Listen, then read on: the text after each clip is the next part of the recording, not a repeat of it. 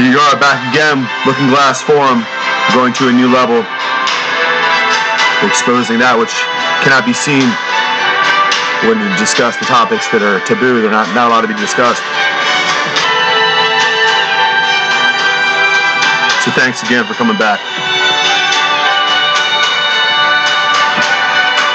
So here we are, we're back. This is Looking Glass Forum, and we have another very interesting topic we have to get into this uh, this episode, and we're going to try to continue to always press the uh, the line and push the envelope and try to go farther in our ability to understand things uh, in history, uh, hidden history, things that are uh, occult knowledge, things that are not available. I know a lot of these podcasts talk about having some kind of arcane knowledge and discussing some of these topics, but I haven't really. A lot of them have words like uh, theosophy or astrotheology or Illuminati or something on their subject matter and their head in their headings on their podcast, but they don't really have any substantive, any solid facts, any foundational understanding on any of that. Uh, we do like to provide a lot of clips and a lot of information on this podcast so that we can keep you up to date and you know what the uh, the, the, trends are and what's happening out there.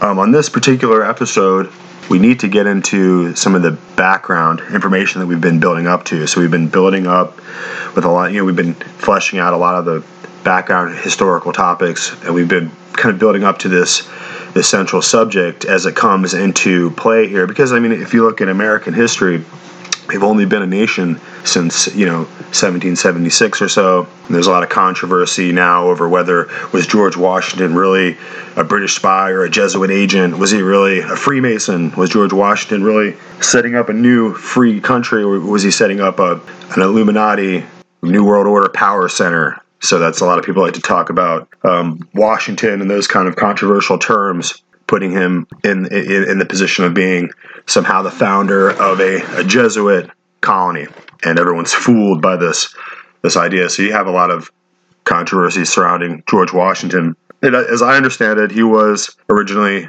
a, a British officer, and he became a patriot as a colonist, and he began to want to fight for the freedom and the independence of the colonies. And eventually, he was baptized by Pastor Gannon, and I believe Gannon was a Baptist preacher, and George Washington was in the lodge early on. As a young man, the, the lodge of Freemasonry was really it came together in Britain in 1717 to become the, uh, the the Grand Lodge, which was the first time that all of the different lodges of Freemasonry had been organized into one hierarchy, if you will. So this Grand Lodge in 1717. So you can imagine that the Illuminati came out in 1773, where they were really working hard to take over the lodges. And we'll discuss more about this, but they wanted to illuminize the lodges and turn them into an instrument uh, of hierarchical control that they that they ultimately mastered at the top. But uh, in 1776, the lodges in the United States hadn't been affected by the Illuminati, by the Illuminization that was happening across Europe. Uh, Germany, France, and England were having their lodges uh, carefully, orca- you know, orchestrated under this new orders of control. But the lodges and the colonies were rather humble, and they were new, and they hadn't been affected by this propaganda and these this uh, effort to network all the different lodges together by the Illuminati. So in 1776, the lodge that George Washington belonged to would have been uh, three levels the apprentice, the fellow craft level two, and then the master mason level three. And so this was kind of the rudimentary original form of Freemasonry that existed before the Illuminati and the efforts of uh, the Jesuits at Claremont University to create these higher. You have uh, Masonry today going to 33 degrees when originally um, it was three. So, really, all this to say that at the time that George Washington was in the lodge, he was becoming an American patriot. He may well have been a Freemason, but it, it presupposes that it was a, a, an American patriotic form of the craft that wasn't affected by the machinations of the Illuminati, which were to really get spies and get uh, members of control in each of the lodges so that they could control the lodges and control the activities and orchestrate various events across different lines. So this was an international order, so it didn't matter if it was in France or in Spain or in England or in Russia. These different countries and different monarchs could have problems with each other, but the the illuminated craft, the the you know the esoteric body of Masons th- that were connected throughout these countries could operate together without having the different political problems that the, the different countries would have because of their national you know boundaries and national policies or what have you. So ultimately, American Freemasonry was American, and the effort to throw off the British shackles of tyranny that many Masons in America supported was also supported by Mennonites and, and Lutherans and Baptists, and um, there were very few Catholics in America at the time, but they probably were there because of the the tyranny of the Inquisition, and maybe there was danger back in Europe uh, as their status as Catholics. Maybe they were being hunted by the Inquisition. They needed to move to a free land. So it wasn't about uh, your religion at that point. It was about trying to escape to a place that had actual literal independence and political freedom and political liberty. And that's why people came to America. And that's ultimately why they fought the British because they didn't want that to change. They had experienced liberty. They had experienced freedom. Just to they had seen how the the Indians, the tribes of America lived, and how the land was not governed by some kind of overarching dictator who would come and march in his troops or send in his his grand inquisitors to come burn you at the stake. I mean, this is the kind of stuff that was happening in South America. I mean, the Spanish brought the Inquisition to South America. And the, the Inquisitional fire has never burned heretics in North America and America. We'll have to look in Quebec and Canada, but in South America, the Spanish holdings, they did. That's what happened to a lot of the Inca and Aztec tribes. As soon as those priests and those inquisitors showed up, they did. They expected to um, to make the native Indians, who were probably weren't even fully dressed, to accept their Catholicism or burn at the stake, and that's and that's what happened. That's how those countries became what they are today and how they now speak Spanish, and how many of them have cathedrals and Roman Catholic missionaries and Jesuit missionaries. The Guarani uh, Indians, the reductions there in Paraguay and Uruguay that the Jesuits operated were all part and parcel of this control of the Spanish uh, Empire, the Spanish monarch over the southern hemisphere there. So in the north, the colonists uh, would throw off their their monarch, and they would eventually start the United States of America the question of whether George Washington was really uh, an agent of the Jesuits has become something that people like to talk about a lot. And uh, obviously, I think that it's very clear that he was not, and that he was a man who was inspired for the freedom of a new nation and saw a problem with the way the colonists were being were treated, and ultimately was a, Christian who who stopped going to the lodge um, and and really um, had his Bible and that's what gave him his great success and his great power and his great uh, his great uh, ability to overcome and defeat the enemy and become such a heroic figure in our history in America is because he was a Bible believer, and that's the most important aspect of George Washington's life. So, as we're going forward, this episode is going to be a discussion about the Masonic Lodge. Uh, it's the black and the white of it, the good aspects and the bad, and also the fact that we have this important figure that would come and illuminize masonry, ultimately illuminized masonry from Europe, would begin to control the lodges here, and we have to discuss the figure of Albert Pike. He was a grand, a grand wizard or a, a grand Masonic lord. I'm not sure what all the, the titular headings, what you know, what his titles were, but he was highest level uh, master of masonry that you could achieve. So he was going to be a grand a Grand Master of Masonry um, of the 33rd degree. Really, as we're going forward, we need to recognize the kind of nuances of what's happened to uh, the American federal government as a process of becoming uh, these federalized nation states of the United States. Ultimately, the capital of the United States would be Philadelphia. That's where the a lot of the work to create the Bill of Rights and the Constitution were, um, what actually took place. But later on, they would actually set up the District of Columbia as a separate political zone, and um, this would become the Washington D.C. area, and ultimately it was the the farm of John Carroll, and John Carroll was one of the famous um, Roman Catholic theologians, and ultimately you would have one signer of the Constitution who was a Catholic and John Carroll, his huge farm there would become the estate that they would use to create the District of Columbia uh, in the Washington, D.C. area.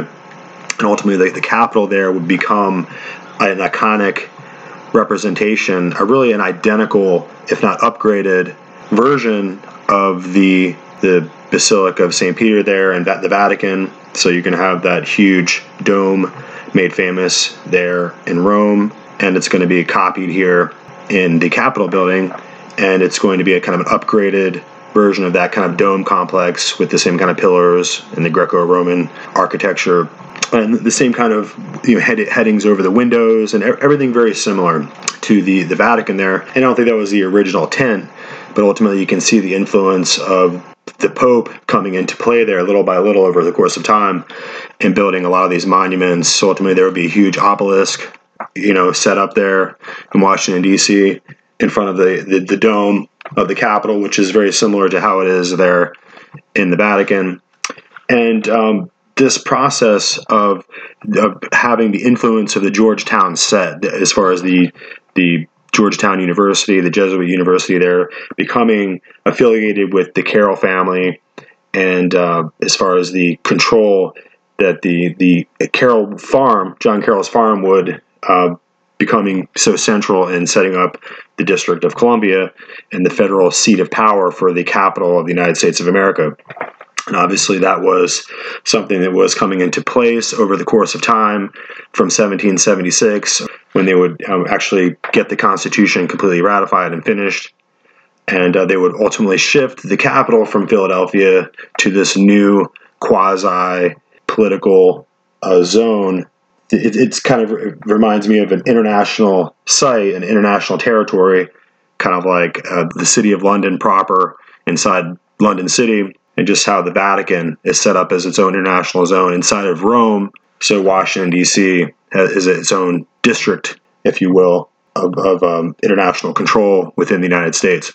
Ultimately, the original construct of the republic was that each of the the states themselves had their own uh, sovereignty as nation states, their own independence, and they would send resources and send representatives to Philadelphia, to the capital, uh, for the federal uh, legislature, and uh, ultimately this this power was usurped from the states over to the federal government. The federal government doesn't really have any real territory or any real land or any real um, authority, but it's really just taken control as imperial control over the sovereignty and the authority of the states who were subordinated and submitted, and this happened during the Civil War. So this is the kind of time period we're getting into historically. We're kind of getting into this time here where the, the United States was becoming an independent republic um, that had rebelled from the authority of the monarch, King George III, and the people of the United States set up their own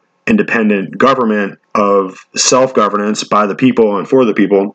And it's been a process of slowly asserting European control over these original colonies and that's what we're seeing over time. We're seeing this original republic dissolve the authority that was granted to each of the citizens um, to say that the, the citizenry was the decider of the government and the, who was the one in the ballot box to choose how the government would be directed.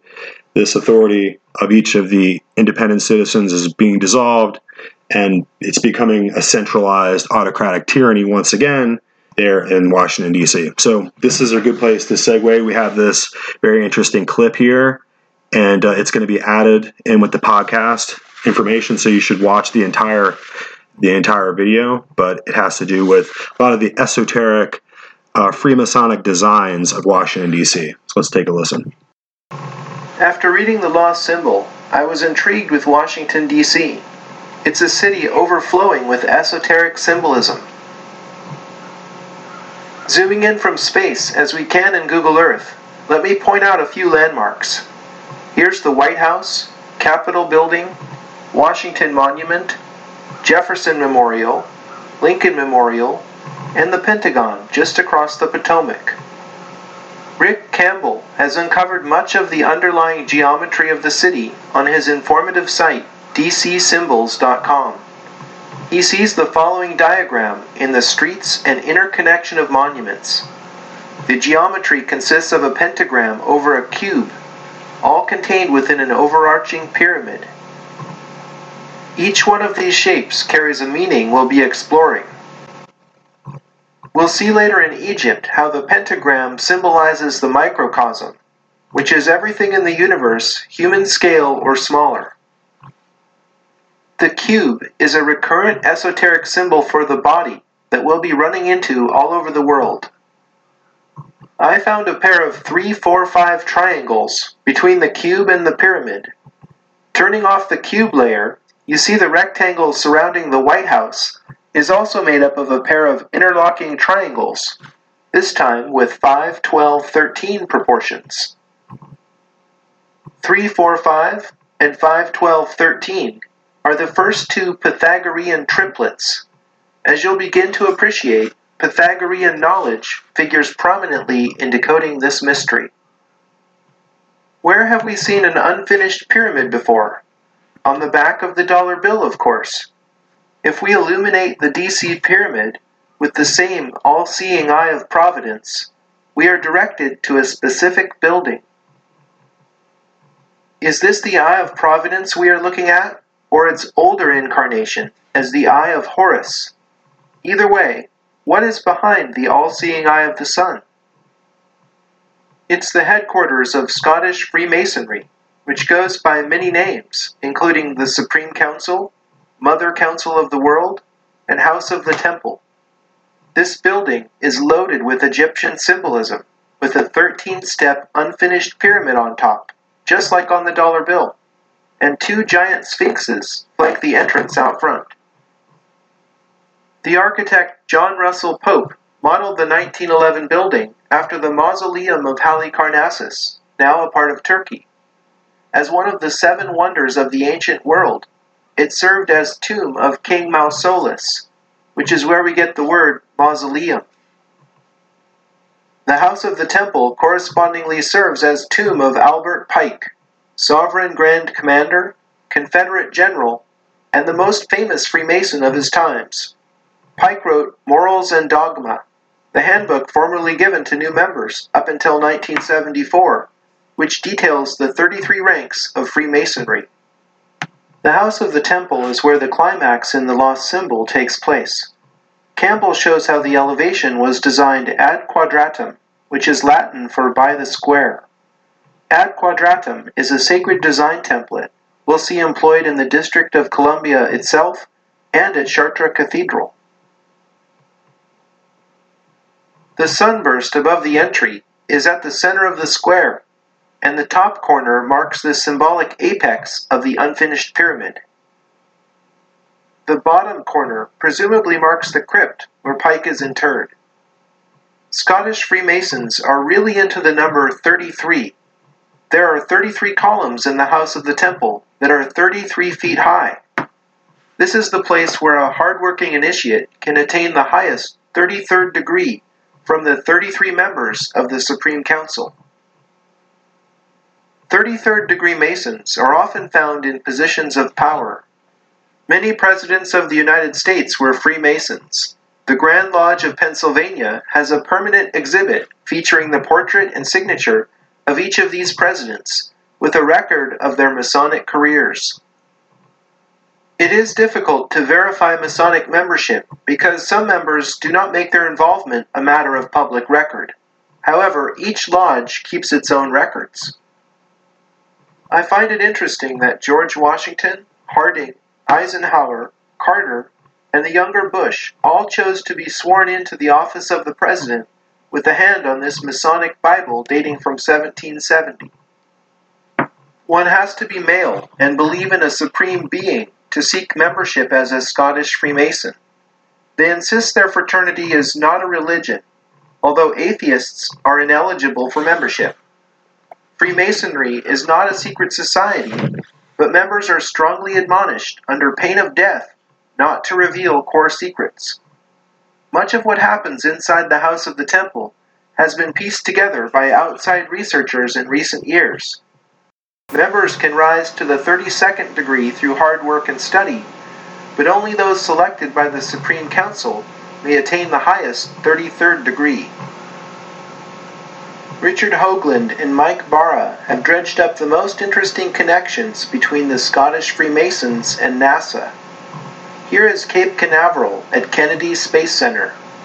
These are the two launch pads where all the Apollo and Space Shuttle missions left Earth. Here is the single runway, runway 33. Of all the vectors they could have chosen for the strip, why did NASA choose 33 degrees west of north? These examples show that the Freemasons and NASA are obsessed with this number. I'm wondering what's so special about 33? Where else does this number appear? Jesus is said to have performed 33 miracles and to have died at age 33.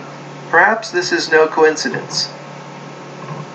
The Bible says King David, father of the famous Solomon who built the first temple in Jerusalem, reigned for 33 years. In the Kabbalah, or Jewish mysticism, there are 10 Sephiro in the Tree of Life, plus another hidden one called Daath. Adding the 22 paths between Sephiro brings the total up to the magic 33. Sound implausible? Think of it this way.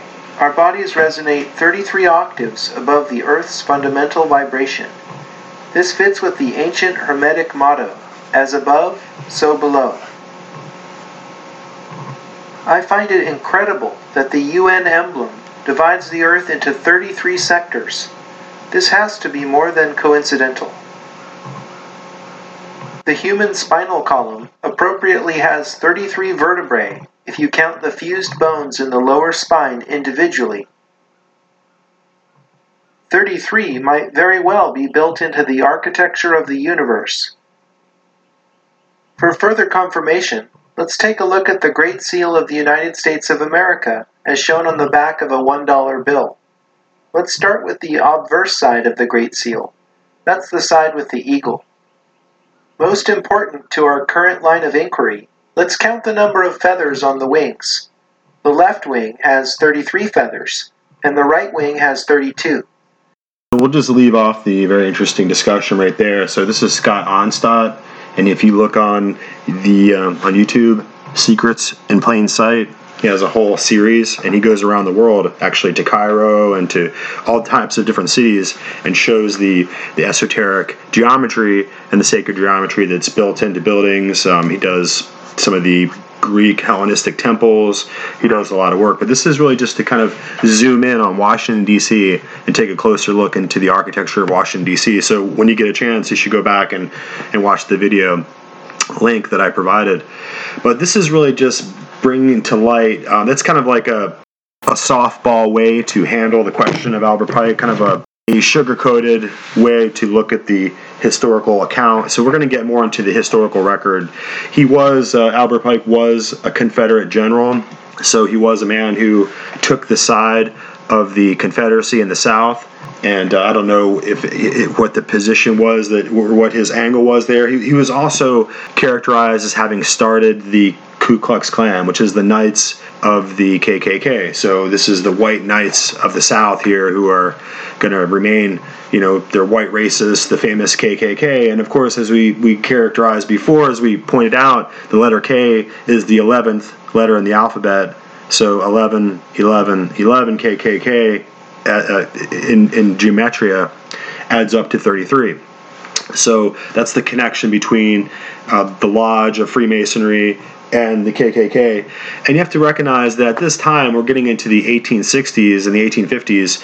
At this point in history, the the efforts to illuminize uh, the lodges of Freemasonry to, to, to get them all under control, to stack them all up in an orderly way so they're not independent lodges and separate communities, but they're all tied into this hierarchical system of control that the Illuminati had been setting up in Germany and in France and England um, that was beginning to settle in here in the United States. So these these lodges are now going to be subject to, to chapters and subject to the Grand Lodge, and so that's how you're going to have the rise of the Scottish Rite of Freemasonry that has 33 degrees. And this is what uh, Albert Pike was carefully crafting and carefully building.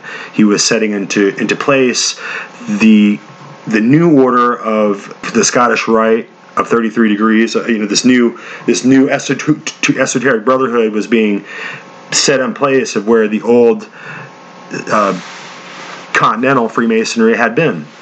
So there had been the old order of Continental Freemasonry in 1776 with three degrees, and now this new, by the 1860s, by the time of the Civil War, this new powerhouse of control of international control. So this this international brotherhood of Freemasonry was going to be perpetuated in its ranks and in its phalanx of, of political and economic control across Europe and across Russia and now across America too, with Albert Pike. So we're going to really take a closer look at his um, discussions and his letters with Mazzini, who was a, I believe he was an Italian a Freemason, a high level, high ranking Freemason of the Illuminati, the Illum- Illuminized fraternity. So that, that, that's the point where you get really high up into Freemasonry, you become one of their soldiers, you become a knight of their high orders, and you're now going to be commanded by these other areas of Europe. These other grand lodges are going to be begin to articulate their authority and their control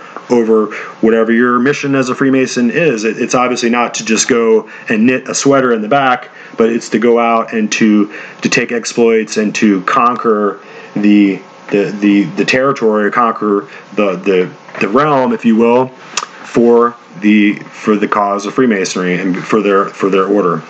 And it's interesting just to let the um, let the fellow point out to us in that video in Secrets in Plain Sight that Albert Pike did write Morals and Dogma. We'll have to look at that book later. It's it's a it's a hard book to get a hold of. Not many people can can get a hold of that book, so it's it's important to take a look and to see what Albert Pike was really all about.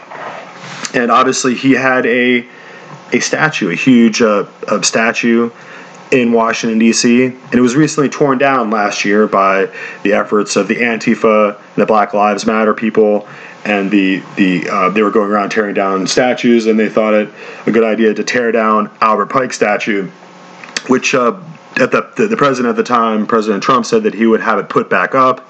I'm not sure if that was a politically good idea. Um, and ultimately, I think that that statue sat there for a century or so. So I think that for them to tear it down right now was very uh, tells us a lot. It's a it tells it's a telltale sign of the fact that they're trying to now quiet down and take out of plain sight. This is a video called Secrets in Plain Sight. They're trying to take these secrets down so that it's not so obvious what the order of control it really is on this topic, we have a lot to say. We have a lot of different different uh, information we want to offer into this podcast, and we have a lot of different points of view that really are going to begin to scale up our understanding of the aspects of history that are not immediately apparent so that you, when you begin to look at history, you can begin to read between the lines and see a little more clearly the different geopolitical forces that were at work, the different kind of environment uh, progressing through history as we advance technologically and scientifically and with medicine and all the, the different areas of human life, we advance with our ability to study and to develop tools to uh, to learn. Uh, our instruments, our instrumentality for looking into space or looking into the mitochondria of our DNA is becoming more and more sophisticated our processing power is becoming is combining and combining each year as the processor size gets smaller and smaller. So really to kind of enlighten us in this subject of how the esoteric fraternities and how the backdrop of spy agencies and the bureaucracy of large institutions uh, and and the the imperialism of the last 200 years and how it's affected our lives today we have to bring in this discussion with geopolitics and empire. And they have a fascinating discussion, so let's let them kind of characterize this discussion for us a little bit. And so I wanted to start by talking about something that you've been writing about for years, and this has also been for me one of my primary uh, research focuses uh, personally. I've been collecting books on this subject and reading about it for decades now, and that topic is global governance, which is a euphemism for world government or global government or even world state.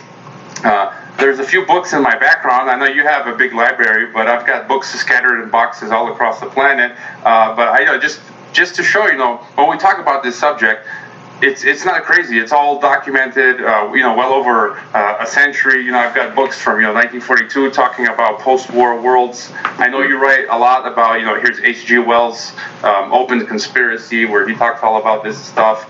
you know the idea of world uh, government, um, just more you know uniting of nations. At the top it says world government. So you know here they talk about ruling the world, uh, an international constitution to rule the the world, end of the nation state, right, and the formation of these regional kind of unions uh, from from European Union to World Union, uh, and even you know uh, the late great Dr. Robert Pastor. I think I had the last interview with him before he passed away in January 2014. I interviewed him in December of 2013. The North American idea or North American Union. So, um, you know, for me, this is the big enchilada. Uh, I find that all other events that we often discuss are in the service of attempting to bring about uh, world government, whether it's the threat of nuclear war, so called global warming, so called international terrorism, and now so called domestic extremism or terrorism, global financial crisis, so called global pandemics. And, you know, most of these problems are manufactured or, or you know prolonged by the same elites whose essential goal is centralized control uh, of the planet. Uh, so you've written many articles on this subject. There are many tangents one can go off on. There are many individuals, organizations, uh, everything from Cecil Rhodes and the Round, Roundtable Group, CFR, think tanks, foundations like Rockefeller, Carnegie, um, and their projects like the EU and Euro. So as yeah. best as you can, you know, pulling together all of your knowledge and insight, could you give us kind of a concise or succinct tour through and summary of uh, the striving for world government as you've followed it over the years. Uh, yeah, absolutely. And there are so many entry points to discuss this. Um, so I'm trying to think to myself as I was listening to you speak, what would be the most useful way of evaluating this topic for the uh, minds of your audience? And I think that um, a paradox is a good place. And there's a paradox that recently arose um, with Vladimir Putin's January 2020 um, speech, where he first uh, called for a new security architecture, founded, a, and also a new system. He actually called for a new system on January 15th in his State of the Union uh, in Russia, uh, founded upon the UN principles and the UN Charter. Um, and he said we need to reestablish and reinforce the World Security, uh, the, the UN Security Council, and we need the UN Charter to be a governing uh, driver of how a world system of politics should be organized. This was repeated by Xi Jinping uh, even more recently yesterday in his, his speech at Davos. He recently said, you know, we need um, a system with the UN Charter enshrined. And uh, a lot of attacks occurred because a lot of people who like generally the, the multipolar alliance, they like the the um, the idea of win-win cooperation of the Russia-China uh, uh, partnership which has really, really taken off, especially since 2015 when the Eurasian Economic Union uh, had their integration treaty, the first of several, with the Belt and Road Initiative. So a lot of people who are who sensed that this is an alternative to the unipolar system of the West of the transatlantic, they were a bit confused because they're like, oh wait, are these crypto globalists? This whole time was I rooting for Xi Jinping and Putin, but they're actually crypto globalists who are fooling me? And this whole thing is a charade. Maybe the, the U.S. military is not actually engaged in a full in a full spectrum dominance uh, encirclement of Russia and China's perimeter. Maybe that's not true. Um, and, and I had a lot of people, a lot of writers, uh, a lot of readers uh, write into me. When you look at the UN Charter, one of the things that's very clear is that it's premised around the, the respect for the sovereignty of nation states. It's not like the League of Nations. The League of Nations was something which was designed in its fabric, in its constitution, after World War One, to supersede uh, nation states, to render them impotent and null and void, by, by basically giving the rights to uh, controlling economic as well as military responsibilities to an unelected bureaucracy of specialists who would be operating through the Bank of International Settlements that was brought online by 1930, but then earlier on, the Bank of England was the sort of controlling financial mechanism. Um, and the League of Nations was supposed to be the one world government. So the, the UN originally, under the idea of people like um, Henry Wallace, uh, Franklin Roosevelt, uh, Wendell Willkie, many of the other um, American statesmen of that time, of the 1940s, they were anti-imperial. They all they they consciously enshrined the respect for sovereignty of nations in in the charter. Uh, the idea of cooperation uh, in order to solve international problems of an economic, social, cultural, or humanitarian character, and, and promoting and encouraging the respect for human rights. Um, that was designed to be the center for the harmonizing of the actions of nations and the attainment of these common ends. So it's it's a very different idea of cooperation, and and the, what Roosevelt wanted to do was to take the the the war on the the on Wall Street, the war on these great reset um, bankers of London who wanted to have their great reset in 1933 under the London Conference. He, he basically sabotaged all of that, and he reinstated the he reinstated the American Constitution as he brought bankers from Wall Street to prison in front of he brought them in front of trial during the Pecora Commission. And he then created state credit through the, the Reconstruction Finance Corporation after re, after regulating the banks and breaking up the, the too big to fail banks of Wall Street that created the Great Depression. So he did all of these things uh, which was always a political fight. It was never easy. It was always up against the most powerful fascist sponsoring um, financiers of the world. And he wanted to take that example and then make it available for every nation that had been colonized by the British Empire, which had been formerly the only one world government on the world for hundreds of years. It was really people before the 19th century. I mean, everyone understood that the, the real enemy, it wasn't communism versus capitalism, it was empire versus nation state and people recognized that the American Revolution, what it what gave it the the power was that it was a new type of society governed around the idea of the consent of the governed, the inalienable rights of every individual. That is what gave authority to this to the laws of the nation. Um, that that was never done before 1776. So the economic policies that arose out of the American experience um, which was really driven by Benjamin Franklin, some of his, his proteges like Alexander Hamilton, John Jay. They created an economic system premised around um, the rights of, of every sovereign nation to have a national bank, productive credit, protective tariffs to favor its local development of its industry so that they can stand on their own two feet economically and not be reliant on some power, powerful leviathan like the, the city of London always was. So let's just take a second and um, just pause the interesting discussion. But I think that it's it's important to understand that at that time, before we had this kind of economic model of the of the world, where we have to pit capitalism against communism, we um, we had a world that he described, which was independent nation state versus imperialism. And imperialism didn't recognize the boundaries of other nations. It just understood that if it conquered uh, the territory and stabbed its flag into the beach, that it was now part of their territory. And imperialism was kind of a, a juggernaut that could take over uh, areas without respect for the boundaries and the uh, the accountability in, in, the um, the treaties of, of other nations. So this kind of imperialism, this internationalism before the period of communism took on the form of the what we'll call uh, continental Freemasonry, which is this hierarchical Freemasonry that, that began to become uh, woven together into a system by the Illuminati. So at 1773, the Illuminati was coming out and was hard at work and it, all the way up into uh, the 18, 1813, uh, into that period, the Illuminati would continue to exist, um, basically weaving together all the different fraternal orders, all the different esoteric clubs, and uh, the, all the different branches and lodges of Freemasonry would be orchestrated and, and, and fit into their system of control across the world. And so this is how imperialism would take a political effect within society. And independent nation states had to look out for this kind of malign influence that was creeping in the, the political atmosphere of these secret brotherhoods.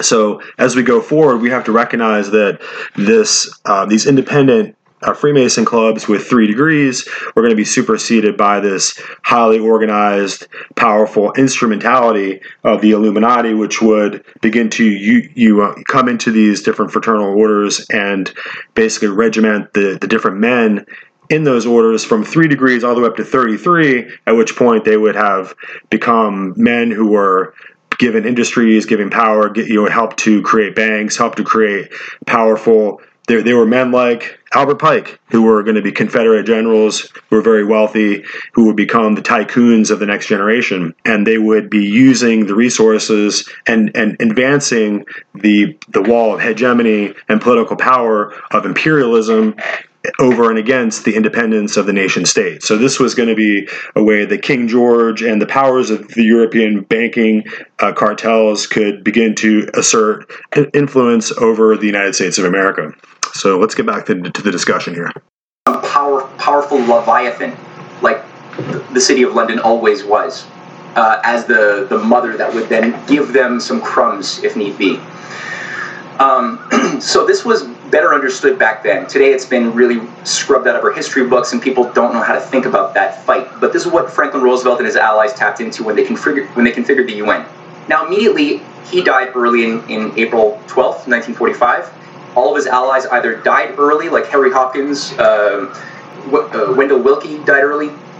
Um, Wallace was, you know, destroyed politically. It was called a commune. A lot of them were all expunged and purged from U.S. intelligence. The OSS was disbanded, and essentially all of the Churchill, um, you know, the deep state department sort of took over control at that moment and started converting all of these Bretton Woods institutions that had originally been designed to be instruments for providing long-term development aid for nations to industrialize and stand on their own two feet in Africa, South America, and beyond that was what the good neighbor policy was all about. That was all abandoned. And these things were increasingly turned, as we saw, into instruments for economic terrorism and subversion of national development throughout the 1950s, 60s, 70s to today. So today we're, we're at a place where you have sort of the re- the realization that the system that we've the, the security architecture the financial architecture that has been sort of guiding the world especially since the collapse of the soviet union um, is coming to an end, that it's a big bubble, it's a chimera. Um, we're going to see a, a, meltdown of the financial system, and it's just been kept.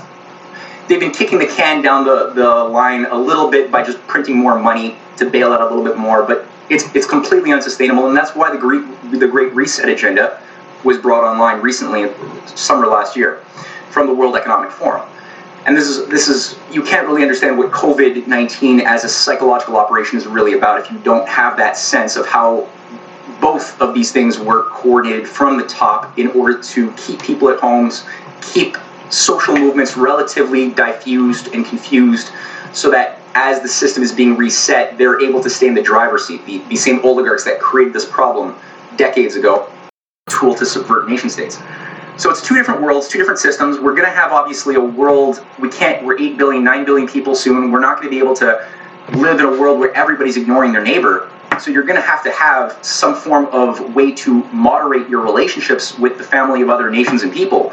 But is it going to be one that's based upon an operating system that forces people to conform their behavior to the will of an unelected bureaucracy of technocrats at the top, right? or is it going to be one that actually respects the right for everybody to have their own developmental pathways? I have a question then, because um, I've been thinking about this and I've had guests on. Uh, you know, we wonder where is this, you know, geographically, the, the driving force, and you know, uh, there's a line, there's a Rubicon we can't go beyond, right? Like, who, who are these globalists? I like when Catherine Austin Fitts said, uh, Mr. Global, right? You know, we, we, we, we can identify some of their front people, you know, Bilderbergers, Trilateral Commission, uh, like you said, Wall Street, City of London, um, you know, Saudi lobby, the Israeli lobby, and all these people.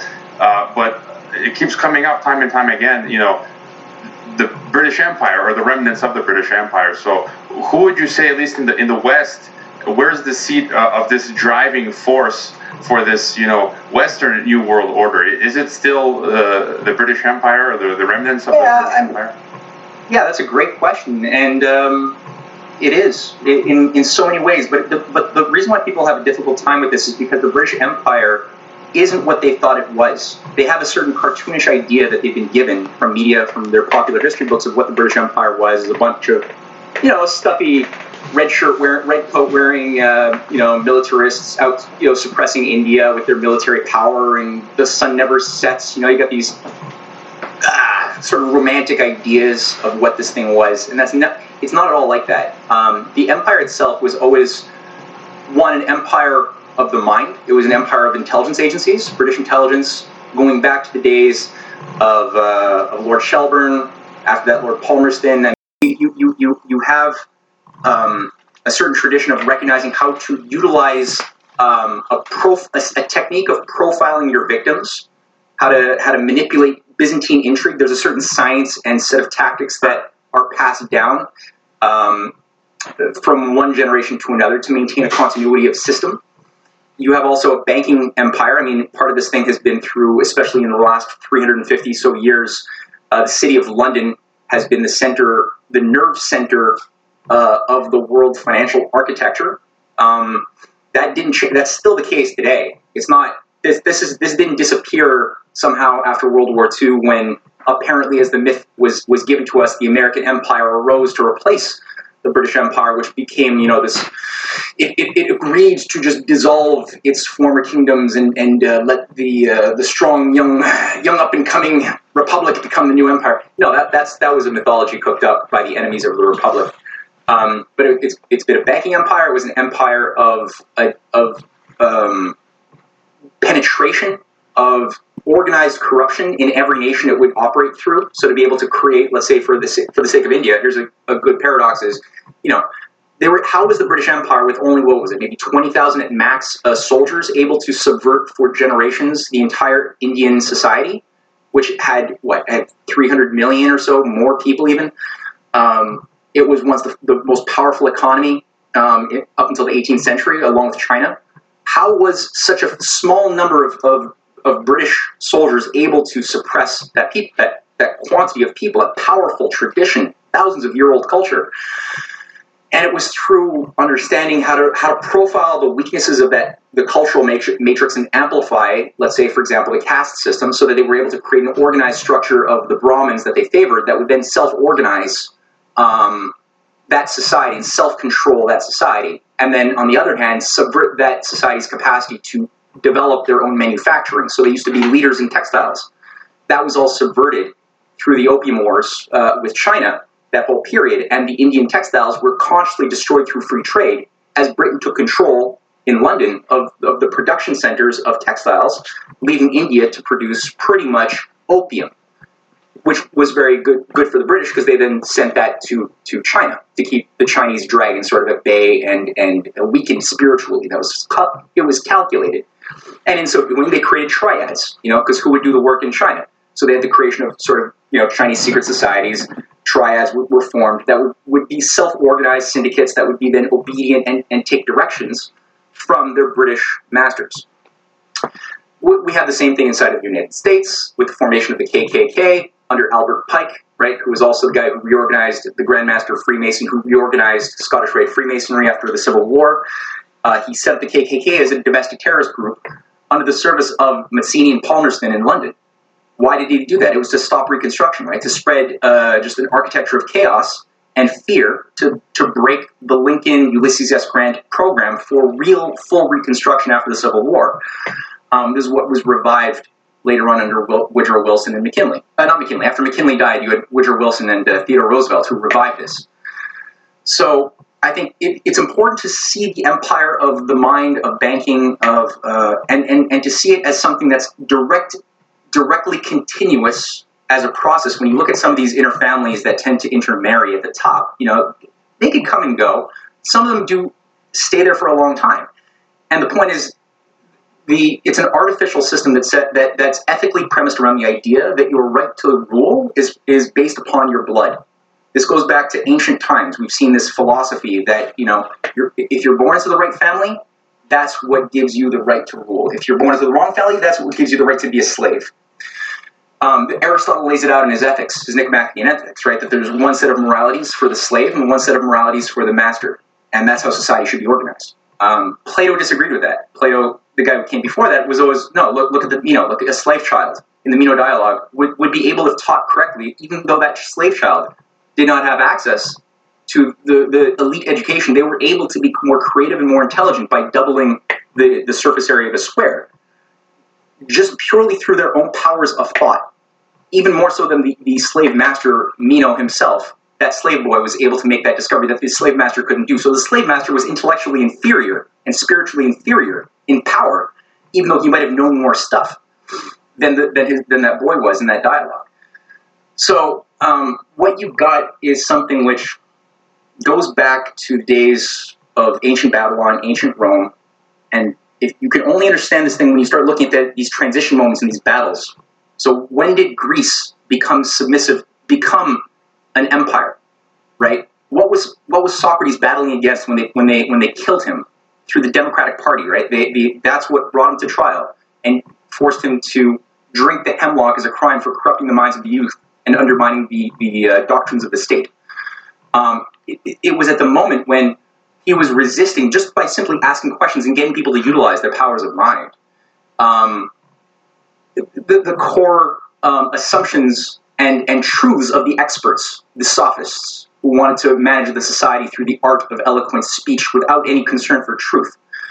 Um, and this is what that society was turning into under Pericles. We saw what, what Greece was turning into, right? It had backstabbed its, its allies. It had basically started uh, treating its allies formally as now colonies. And, um, and it was a real slide into deep corruption that resulted in that society not coming back from it. Uh, same thing for, for Rome, right? When, when Cicero took a stand to try to preserve the Roman Republic, um, and Mark Antony ultimately cut off his head.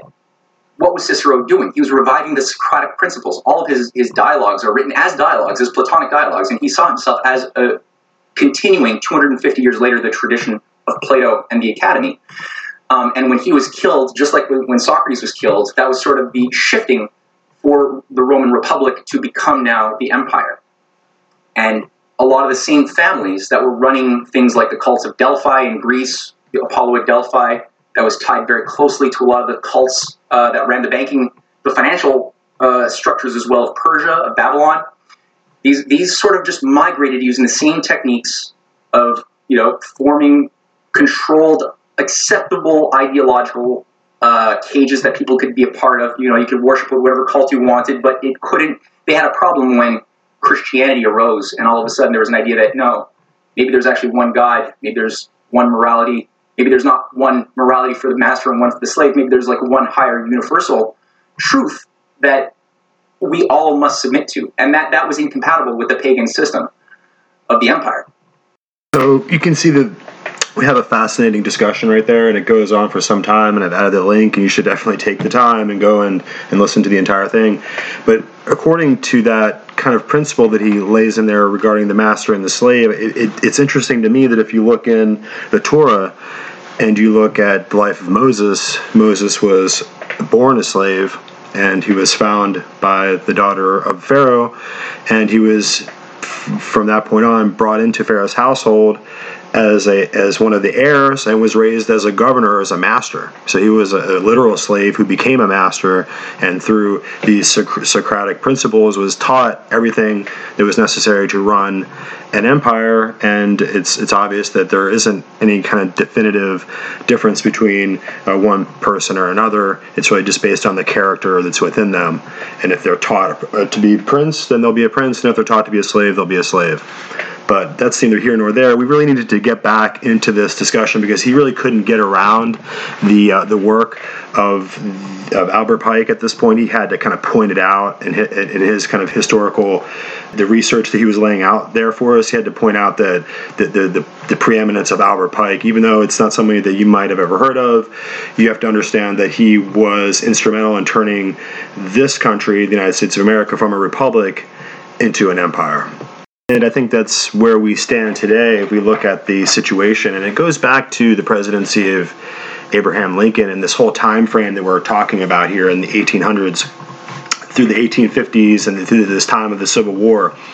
And I would point out, too, that at Yale University would have its um, famous Order of Skull and Bones established at Yale University in 1833. And uh, shortly after that, we would be dealing with the Civil War.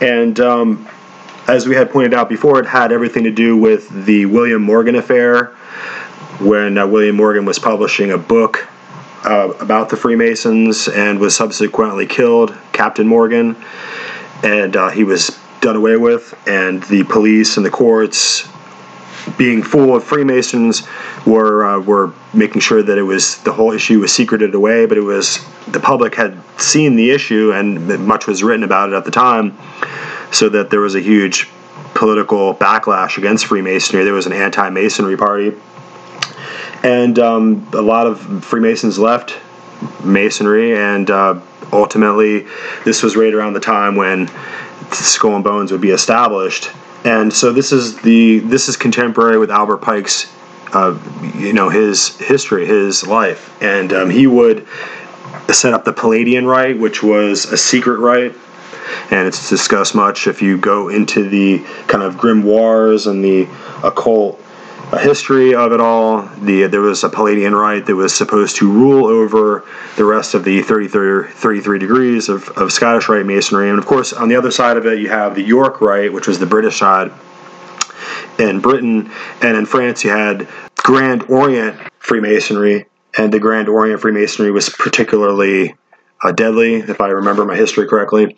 And all these different orders uh, were going to be ultimately put together into a single phalanx, a single military knighthood uh, under the Illuminati. So this is kind of the history that we're trying to flesh out here. This is what we're trying to establish. And it was interesting that he would go back and talk about the Opium Wars with China. That's how they really conquered the powerful uh, military and economic might of the Chinese, the Mandarin dynasties at the time, is with the opium. And they were able to just take in opium and take out silver shiploads of opium in, shiploads of silver out. And it's it's some interesting to know that William Russell, the founder of the Order of Skull and Bones at Yale, there in 1833, his family, the Russell family, was an elite, rich blue blood family, and their background uh, wealth was through these shipping channels, and their family shipping business was one of the main, uh, one of the central shipping uh, businesses that was used to bring in opium into into China and and from India and to help set up this ability of the British Empire to control and to addict and to manipulate other nations as a policy.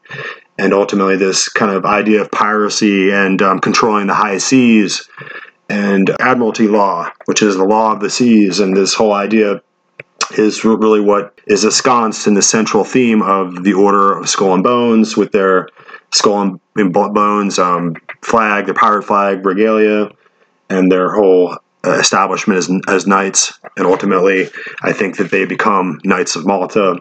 And there's this whole history uh, behind imperialism, and it has to do with Europe, the, the monarchs there, the kings, and the dynasties of the kings of Europe, of France, of Spain, of Portugal, of England, and the idea that those kings were to be coronated and established and blessed by the Holy Roman Empire or by the Vatican. So the prelates of the Pope would come and they would sprinkle the water, they would do the coronation, they would have the trumpets and the feast, and then you were made the king and you were chosen and you were divinely uh, inspired as a king and divinely chosen as a king because of the power of the Vatican and the Pope. So this is the kind of sense of religious imperialism, the imperialism of these competing kings over these different lands and different uh, areas of the world really have to do with the geopolitical empire of the Pope.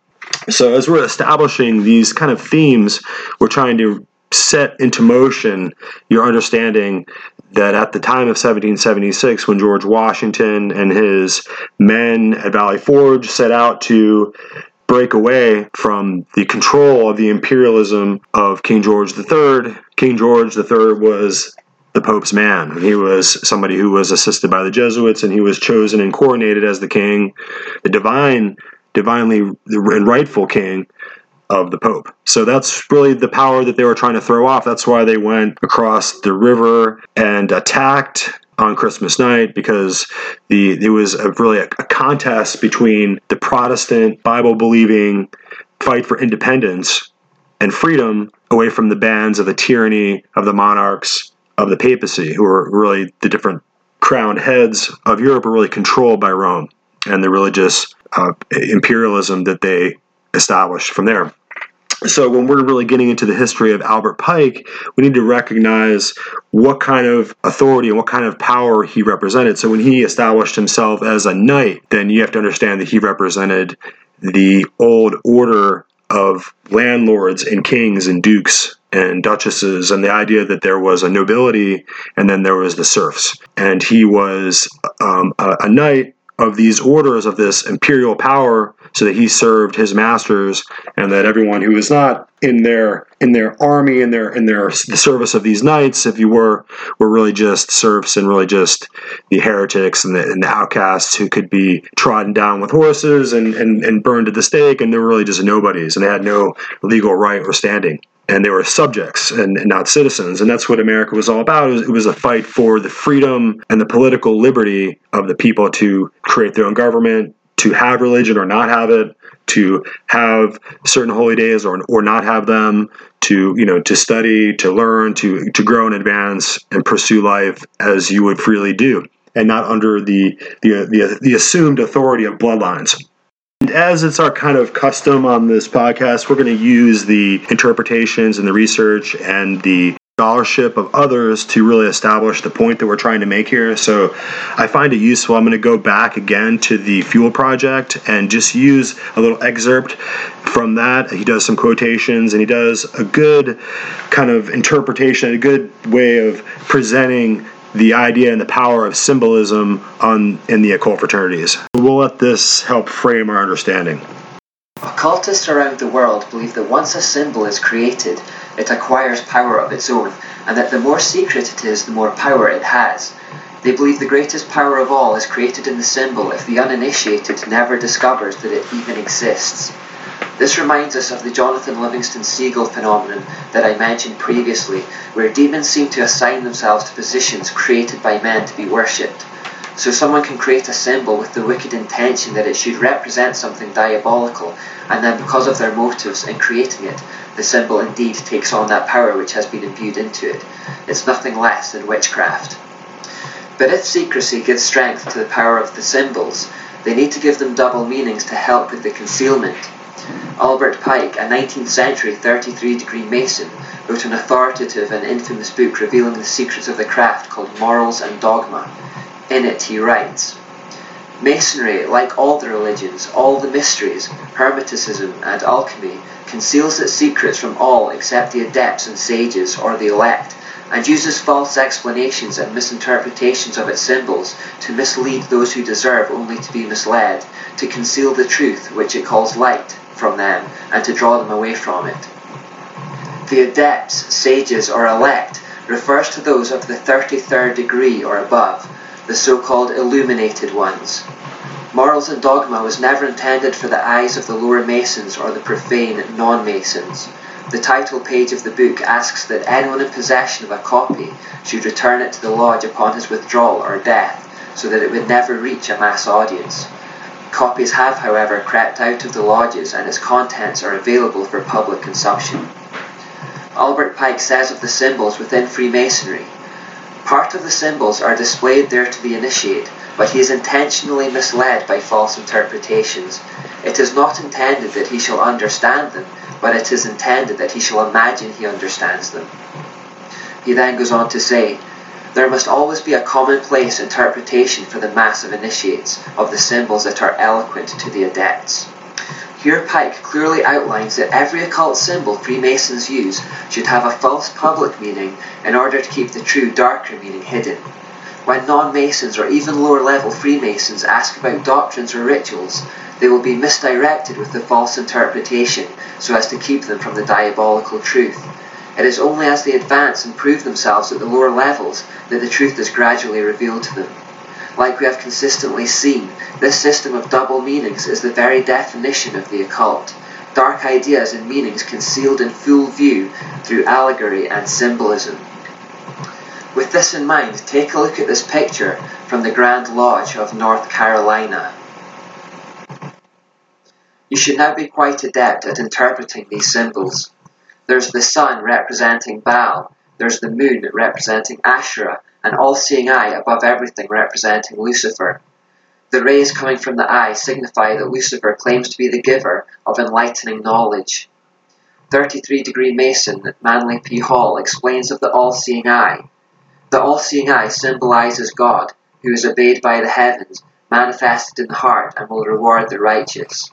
This symbol is famously represented on the US $1 bill and is depicted by an eye in the pyramid.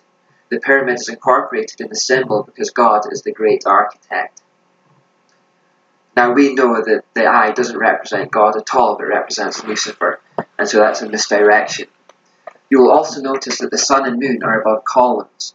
This is a new one, but columns in Freemasonry represent gods. Therefore, this image in its entirety, which is replicated frequently in the craft, shows a sun god, a moon goddess, and above and behind them all is Lucifer. We can establish with some certainty that there is the connection with this idea that Lucifer is really giver of information and, and the enlightener, the opener of the eyes of Adam and Eve, and somehow the, the one who brings divine wisdom. And this kind of goes along with the idea of Hermes, um, the god who travels back and forth with his little the winged feet and, and has the staff of Caduceus. And so, in occult terms, going back uh, into history, it's evident that there's a intrusion and incursion, if you will, of the fallen angels or the angelic, and the Book of Enoch goes into it. And ultimately, I think a lot of these esoteric, occult fraternities and these ancient tra- traditions, these Pythagorean cults, or that are coming out of the mystery traditions of Babylon, are going to really find these um, these watchers and these fallen angels to be their heroes, their titans of old, their gods up on the uh, Mount Olympus. So, you know, back in the mythologies of the Greeks and the Romans, you had Zeus and you had Hermes and you had uh, Hades and Mars up in, up in Olympus, and it was the mountain of the gods. And if you look in the biblical tradition, it's really Mount Hermon, and it's really this point where the angels come down from uh, from from above, and they come down to below, and they they they, they you know come onto this uh, this mountain and in the biblical traditions, um, there's this interaction between the fallen angels and the human, the human beings, and from them the Nephilim are born and the giants of old, like Goliath, that uh, David had to to fight. And these giants were born from the un- unnatural generations of these of these watchers who came who came down, and um, and their mythology and their cult went out across the world and uh, took on different forms so that uh, you know even Julius Caesar said that he was his bloodline was related to Venus so it's this kind of connection that the, their ancient, ancient peerage and their ancient uh, patternage goes back to these fallen angels and goes back to these Nephilims, these Nephilim bloodlines. So that, there's a lot to be said about that in the in the occult esoteric side of this. A lot of people who are Christian Bible believers who go to church. They're not really interested in this side of, of the topics, and you know, and, and they're not they're, they're interested in, in, studying their scripture and getting to have a relationship with Jesus Christ, but they're not interested in what the other side looks at and how they see it. So that's that's really what the the whole premise of the discussion is regarding Albert Pike and what is the secret society. We know that the the church doors of your local uh, Protestant churches and you're, are, are wide open and they're not secret. But these occult fraternities and these esoteric arcane societies and mystery schools, they don't have open doors. And you have to, uh, in order to be in those groups, you have to be in the right elite bloodline family members and you have to you know go to the right schools and be in the right situation to kind of take a closer look here at Albert Pike and his his history, we have to recognize that a, bunch of things happened at that time, at the same time. So that running contemporary with this innovation of the Skull and Bones at Yale, Order 322 at Yale in 1833, you're going to have the the advent of the development of Brigham Young and the Mormon tradition of which is really very connected, as we said before, to Freemasonry and the esoteric kind of interpretation of the scriptures. And there's this writing of this new Mormon book, and the the zeal of the time, in the time of, of Great Awakening, and, and John Edwards and the preaching, and that was going on across America. This this the root of Mormonism took into the soil, and, and a lot of people became really original hardcore proponents of Mormonism, and they had a rough time getting all around the Midwest, and eventually they were told by the Jesuit Pierre de Smet to go to the Great Salt Lake Valley, and, and that would be their new their new Jerusalem, their their new Israelite on earth, their new their new uh, place for their new kingdom, if you will. And that's what happened with um, with Brigham Young, and then all the ones that uh, the, the, the the prophets that followed him, they were called prophet the whole issue with Joseph Smith and the the rise of their conflict with the U.S. Army, so that they were, you know, have this kind of military standoff, uh, almost becoming their own nation. And ultimately, if you look at the history of the doctrine of Mormonism, it was this division between the Nephites and the the other tribes um, who were the white skinned people against the, the dark skinned people, and they were mortal enemies. And the, the light skinned people, of course, the pale faced people were, were the good angels, the good people of, of God, and the, the dark skinned people were, were the, the fallen people of the devil. So, yeah, it's kind of a convoluted, you have to kind of go and do the work of studying Mormonism yourself to understand the, the racial and the racist nature of it. I mean, it was distilled 1860s thinking at the time it's in their scriptures that, that really can't be changed. It kind of has to it's very similar to islam how they have certain customary and um, kind of archaic traditions crystallized within their religious doctrine that they can't change. And um, ultimately the question of albert pike and how he had a relationship also with this this Jesuit Pierre de Smet, who was instrumental in helping him set up the Scottish Rite 33rd degree, and instrumental in helping to create and to support and give ideological support to the founding of the Mormon religious cult. And also, he was instrumental in helping Skull and Bones set up at Yale so he has a he, he, can see that this one Jesuit Pierre de Smet is central in creating this kind of new American religio-cultic landscape that's developing in the 1860s, and we're going to move towards towards Lincoln, and ultimately we're going to have the outbreak of the Civil War, and ultimately the the powers of Europe would be taking advantage of the situation by funding both sides of the war. So Lincoln was going to need funds from Rothschild banks, perhaps in France, while Jefferson Davis, the president of the Southern Confederacy, was going to need to get funds from Rothschild banks in other areas of Europe, perhaps in England and, and, Italy, and so on and so forth. So they were going to fund this competitive war, and uh, that's exactly what happened. And ultimately, Albert Pike is central in all this in being a Southern Confederate general and being one of the main instigators of the Ku Klux Klan. So we need to know who Albert Pike is, his connection with the literal Illuminati, not the, the kind of UFO, reptilian, space lizard Illuminati the other podcasts are talking about. I'm talking about the actual Illuminati political mechanism for imperial power to to reach out and to control other areas of the world through this kind of international doctrine that was taking root within Freemasonry and other areas. So in order to kind of to take a closer focus at Albert Pike, we need to listen to this very interesting author. I always say interesting because that's all we have around here. We have Robert Sullivan and he does this book and it's called The Royal Arch of Enoch and he discusses his book. Now, Robert Sullivan is a high level Freemason himself, and he doesn't give away any of the secrets of the lodge, but he discusses history to a really fine degree of granularity that it really has to be put into into this podcast. So let's listen to this very interesting. This is going to be Red Ice Radio, and if you haven't heard of Red Ice Radio, then I need to let you know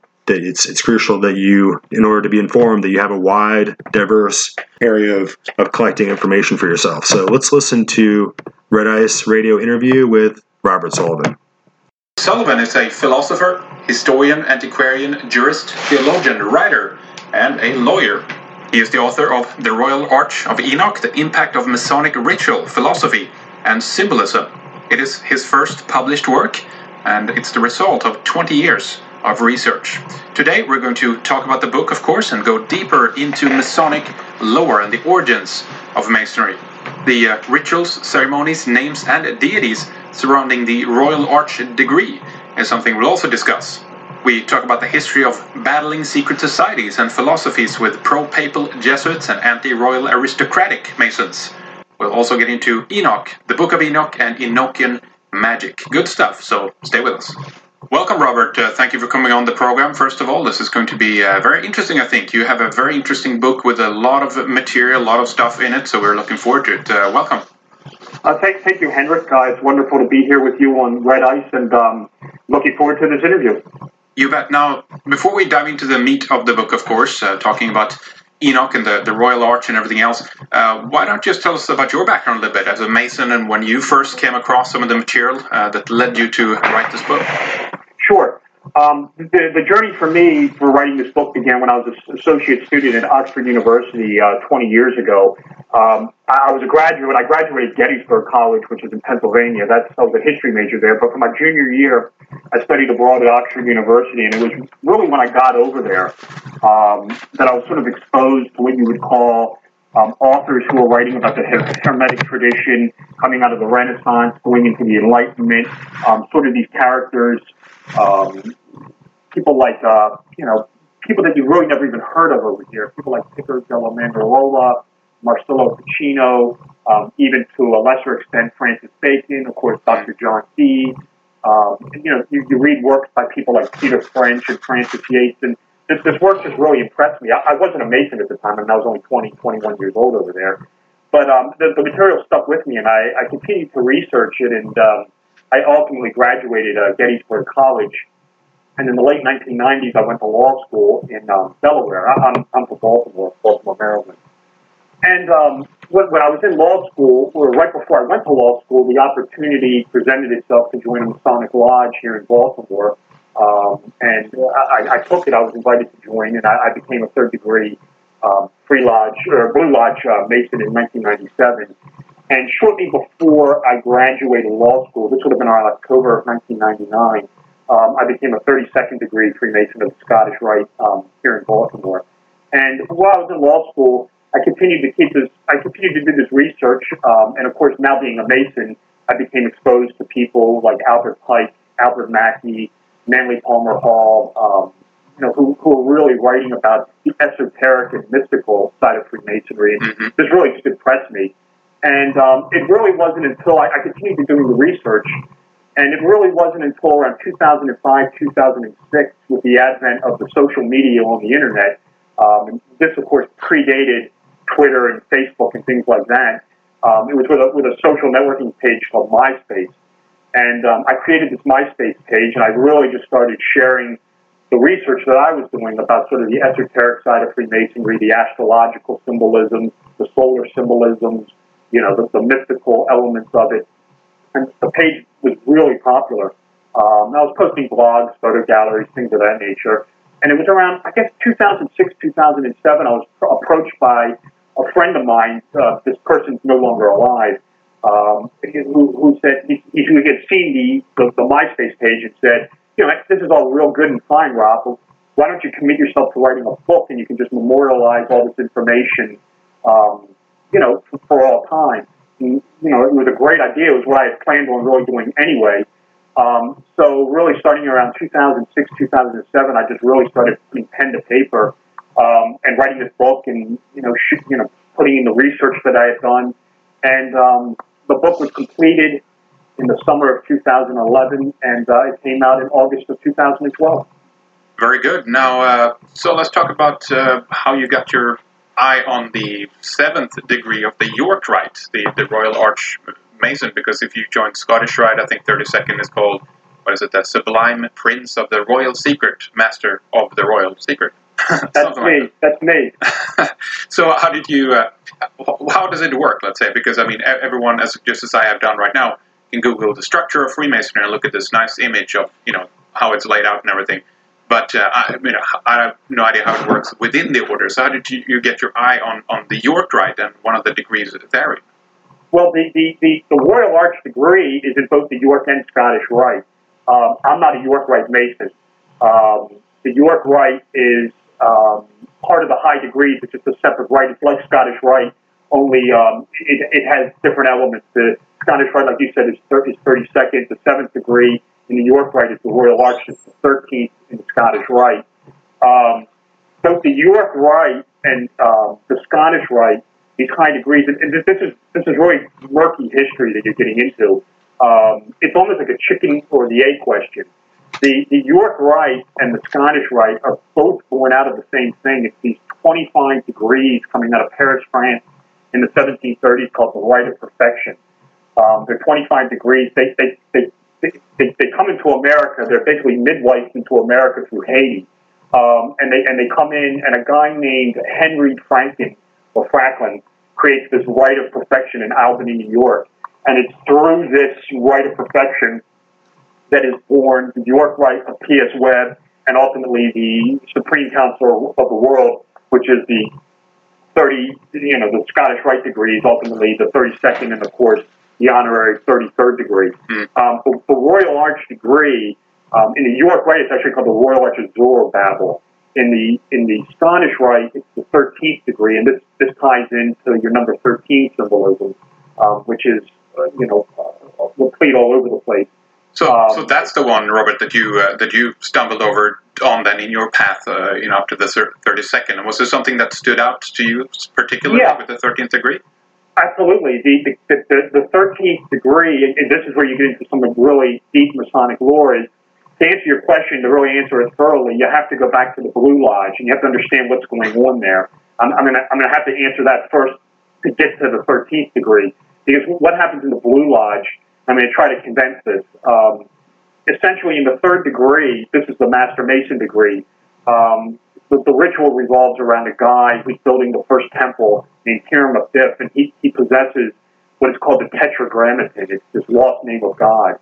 He has it, and it's through the correct, correct, pronunciation of this name that learning and mathematics is made possible. Um, in the third degree ritual, Abiff is murdered by three fellow three fellow crafts um, prior to the completion of the temple, and when he's killed, the word is lost. It's, it's gone. It's, it's, it's, gone. When, when he dies, it disappears with him. Well, if you fast forward now to the to the Scottish Rite degrees and the high degrees, um, it's this 13th degree, this, this Royal Arch degree, where the name of God, Hiram Abiff's lost word, the lost word of a mas- master mason is recovered. They find it. They find the name of God. They find it in this underground vault um, that, that, that has been concealed on the Temple Mount. Um, and it, it's this recovery of this tetragrammaton, the name of God, which is really penultimate, if you will, symbol of Freemasonry. It's the lost word of a master mason. And if you get into Masonic lore, and this gets into the Book of Enoch, um, it, it, the vault of Enoch is containing this lost um, legitimate wisdom that the Freemasons basically are symbolically restoring. And it, to me, it's this 13th degree, which is really the penultimate degree in, in all of Freemasonry. Before we get into talking more about Enoch, uh, the Book of Enoch, and of course his testimony, if you will, how this was found and everything, uh, let's spend a little bit on the origins of Freemasonry itself, because that that is also, of course, a big uh, question. There are some people who claim that it's no, they're sticking strictly to 1717 and uh, you know the goose and gridiron behind St. Paul's Cathedral right there. While some people like Robert Lomas, for example, talks about that it's evidence of Masonic uh, architectural style in the chapel of Roslin in in, uh, in Scotland, um, and this you know they started in 1440, I think. How far back do you go when it comes to the origins of Freemasonry, Robert? Well, well, as, as modern day, it's an interesting question. As modern day Freemasonry stands, it's, it's what you said is 1717. Now, what what happens is, and I think this is where a lot of this information is coming from. When the Grand when the Grand Lodge, this, is really a, a, key thing here between when you talk about the history of Freemasonry between Blue Lodge Freemasonry and the High Degree.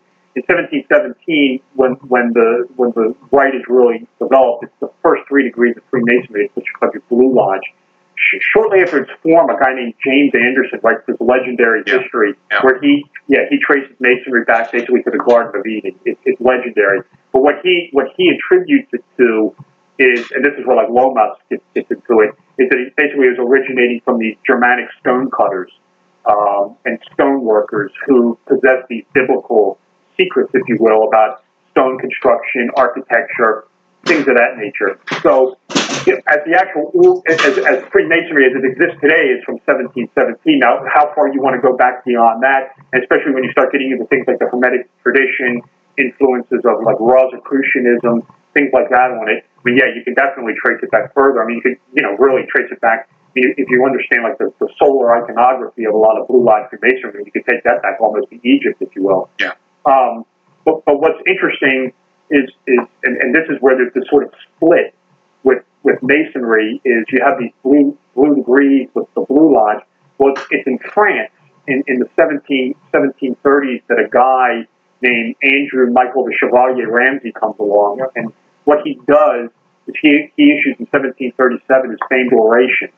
what he does is he, he doesn't challenge Anderson, but he says, yeah, and Anderson is right that there is evidence of, um, you know, Freemasonry coming out of these medieval German stoneworkers, no doubt about that. He said, but he said, and this is where it's key. He said the Freemasonry is really a creation of a group of medieval warrior monks called the Knights Templar, and Freemasonry is basically an agent of the Pope in Rome, and this causes all kinds of dissension and problems within Freemasonry.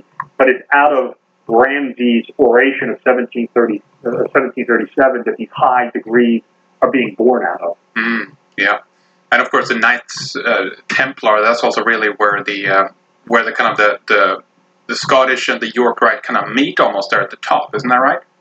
Well, it's it's it's it's when when Ramsay gives his gives his oration. Shortly thereafter, you have these 25 degrees coming out of France called the Rite of Perfection.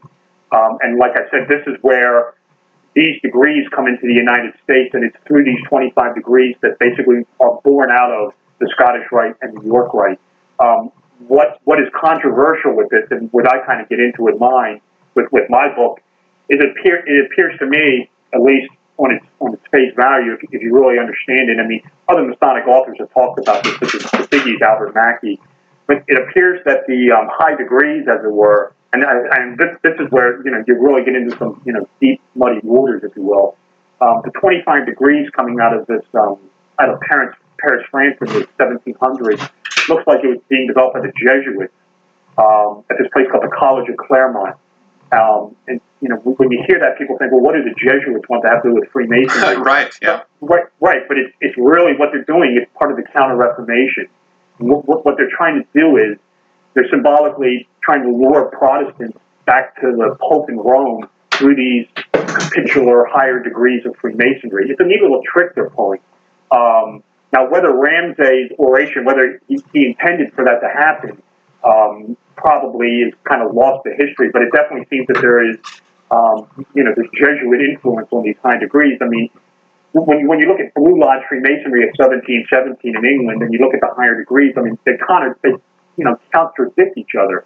Um, you know, you have the Blue Lodge, which is preaching things such as, you know, equality, um, you know, anti-Vatican, you know, this sort of, you know, brotherhood, universal, you know, universal brotherhood, equality. When you get into the high degrees, you'll definitely find themes of papal monarchy. I mean, it's like you said earlier, you know, it's the royal secret. You know, it's the royal arch. Yeah. Um, it's elements of what you would call papal monarchy.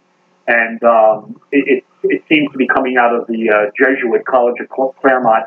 And this is uh, one of their counter Reformation tricks, if you will. Well, this is, this is a very interesting uh, point that you're talking about here.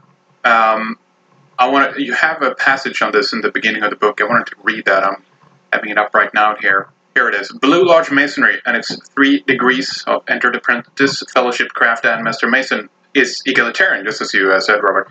Uh, as such, it fundamentally opposes concepts like monarchy and ecclesiastical rule. Yet the Masonic high degrees of the Scottish and York Rite embraces ideals such as divine kingship and religiosity, uh, a, a, contradiction, basically, just what you said. And, and I've always wondered about that too, because I've heard on one level that, you know, yeah, brotherhood and, and uh, you know, uh, egalitarianism, that's like, you know, behind some of the ideals of, of Masonry. Yet at the same time, I can see that, uh, you know, even our king of Sweden is like, the, he's the royal protector of, of, uh, of the order, you know, stuff like that. So it's like, hmm, wait a minute, what is the connection here? If they're behind democratic organizations, as they say on one level, and liberty, and yet on the other other level, uh, they're you know deeply embedded, if you will, with the with the royals. How does that work? Tell us more about this contradiction. Yeah, it, it, it, what it comes out of is it's, it's the contradiction is like we were just saying. It's, it's Blue Lodge. It's this sort of theme of universal brotherhood. But when you get into the high degrees, it's, it's what is what is part of is the Counter Reformation. And what, what it ultimately is coming back to, is like you talked about with the you know the king. I mean, even even in Victorian England, I mean, and I can't remember the exact title. I think Queen Victoria was known as the protectress of the craft. Yeah. And you know, you get themes of monarchy, and what what this really stems from. It comes from Ramsay's 1737 oration, where he. He, he, he links Freemasonry to this group of warrior monks called the Templars, and of course, the Templars were basically Roman Catholic, um, you know, warrior monk style priests who were answerable to the Pope in Rome. And it, it's definitely the sort of Jesuit contradiction that they're basically creating these high degrees. And I mean, you know, like I said, the, the, the thing with, you know, th- this ties into to the you know concept of you know high degree Freemasonry in the United States, but it's this you know what's lost in the Blue Lodge is recovered in the high degrees, and when you recover this tetragrammaton, it's almost like a symbolic restoration of monarchy, if you will. Um, and what Albert Mackey argues, and I tend to agree with him, is that the high degrees, um, uh, as part of this Jesuit, you know, counter-reformation um, ideology, if you will, that they seem to be um, a vehicle, at least they were in the 1700s, of um, trying to restore the Stuart pretenders back to the throne of England, um, with what the high degrees seem to ultimately have been based upon. When they come when they come into the United States, um, and, and these 25 degrees come in, they're, they're reworked. Um, they're reworked, and, and sort of this, you know, you know, the themes of monarchy and you know what we were just talking about are, remain, but what happens? Something really unique happens um, where it's different from the European version, and, and it, it's a long story. I mean, we, we can get into Sure. it, but Yeah. you know, it, it's what happens is it's a guy in America named Thomas Smith Webb. What he does is he he, re, he reworks the high degrees where instead of it basically embracing papal monarchy, what, what he kind of and this is how it gets filtered into the Scottish Rite also. But again, this is a chicken and egg question. Um, but what Webb does is, and this is getting to the York Rite, he's ultimately the main guy behind the York Rite. Um, what Webb says is, in his monitor, was in, in this degree, this Royal Arch degree, when the when the candidate beholds the name of God in this underground vault, basically instead of it being a link to the monarchy of Europe or European monarchy, that the, the candidate is now a citizen king himself. Um, you know, sort of this, you know, new age perfected citizen of this new world democracy. And that's sort of the, the, the nexus, or the split, if you will, with the difference between sort of the American version of it and the European version of it. Yeah, very interesting. Uh, again, just to kind of go over some of these points here again, the uh, if we look at an organization like the Jacobins, um, you know, they're really like a, a you know, really far left radical organization. Uh, I mean, they've been known for their implementation of what they call the Reign of Terror. And this this organization, the Jacobins, is in you know in France at the time during the French Revolution, is also kind of really laying the groundwork for other organizations like the Illuminati, which comes out of this pretty much. And in the ranks of the Illuminati, you also have aristocrats, but they're you know counter monarchy basically. Uh, when I look back into history, it's like it's impossible for us to know the true intentions of, of those people who started these organizations and what the true purpose of them is. I mean, Adam Weishaupt himself was a, was a Jesuit, so has, does that has anything to do with it? And I mean, as I look back, it's like it is uh, it is really muddy the waters. What do you make of of, of these uh, you know these far left organizations that are anti-monarchy, but then at the end it seems to become associated with the monarchy itself? Isn't it weird? Yeah, I, yeah, I, totally, I totally agree with what you just said. Um, um, I, I was interviewed about this, and I'm, I'm when, when you're talking about a group, I'm glad we're talking about this, like a group like the Illuminati. I mean, when I when I mention the Illuminati, like you, I'm talking about the Adam Weishaupt 1776 Illuminati. Yeah. Um, and like you said, these guys are the guys who are like the Pythagorean, you know, passion, fire, revolutionary zeal. But what's interesting is, it's like you said, it's this sort of element of duplicity with these guys. Weishaupt and a lot of the members of the Illuminati are, um, you know, trained by the Jesuits. And um, when, when, when, when you trace the Illuminati in history, and this is where it really gets interesting, in my opinion, is if you look at the history of the Jesuits, people, here's the problem, here's the problem, Henry, is people are looking, like, like you just said, people are looking at groups like the, you know, the Jesuits through like a 21st century eyeglass. That is a total mistake. Yeah. Um, you know, if you go back in time to when the Jesuits were formed by Ignatius of Loyola, I mean, he, he created the Jesuits to be this Osirian, Isian, Egyptian solar priesthood. Um, these guys were mystics.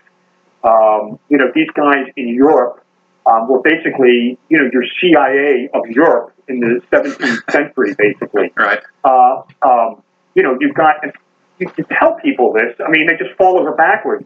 It's one of the most learned Jesuits um, out there was a guy uh, named Athanasius Kircher. Yeah. And um, yeah, he's a Jesuit priest, and he writes extensively. He's a Jesuit. I mean, he says, "Listen, I'm a Jesuit." He said, "Christianity is just corrupted, you know, Egyptian sun worship." Um, you know, and you've got the Jesuits plotting to kill Queen Elizabeth I. They're constantly, um, you know, meddling in European politics. When we get to the Illuminati of 1776, well, in 1773, Pope Clement XIV tries to put the Jesuits out of business because of their political meddlings, their Egyptian occultism, um, you know, you know, their, their, their scheming. And it's right after, you know, the, the suppression of the Society of Jesus in 1773. Well, bang, what do you have? Uh, You know, the, the Illuminati on the scene. And there is a German aristocrat, and this is the guy I think you're talking about, and I believe his last name is Knigge. It may be Knig. Yeah, I, I, for- Yeah. yeah, that's yeah. He he joins the Illuminati. He's sort of the, for lack of a better word, the de facto uh, leader of German occultism in the uh, in, that time frame. He's a Freemason. He joins the Illuminati at Weishaupt. He brings with him a whole host of Freemasons with him, and it's exactly what you say. He thinks, okay, I'm joining this Eagle Tower, you know, this new world brotherhood. It's anti-pope. It's anti-Rome. You know, we have religious freedom. You know, we're going to have this equal society. Everything's going to be great. Well, Knigge, Knigge leaves shortly after, and, and he writes a treatise. And he says, he says, look, I joined this group. Is in, you know, these guys like Weishaupt, von Born. Yeah, I mean, they say one thing, but these guys are just all the Jesuits under another name. Well, that's just what he said. He said he, he accused Weishaupt of Jesuitism. He suspected him of being a Jesuit in disguise. Uh, That's right, so yeah. He, he bails out Yeah. there, yeah. And then, and then, you know, when it gets murky again, is you have, you know, during the height of the Napoleonic Wars, the Illuminati sort of fades a little bit into the background. Um, but then what happens at the conclusion of the Napoleonic Wars? Well, bang, the Jesuits are restored along with the Papal State. So I mean, it's like the Jes- the Jesuits just went underground for this, you know, time frame of the French Revolution and the time of Napoleon. They're suppressed. They go, they change their name and then they reemerge and everything, you know, back to back to square one, back to normal, if you will. So we have the Jesuits and the Vatican with the Knights Templar or the Knights of Malta in the extension on one end, and then on the other, if this is the division, and uh, it depends on what you know where in history we're talking about this as well, because there's been allegiances in different times, and these are groups are maybe at a later date uh, actually are you know going at each other. So this is you know we have to clarify this, I guess, but. One of the simplifications that have been made, that's what I'm trying to get to, is that there have been kind of a, a war between uh, the Vatican and, and Freemasons, or, or you know those who are aligned to the more of the Freemasonic organization. Is that a generally a correct assessment? Do you think, Robert?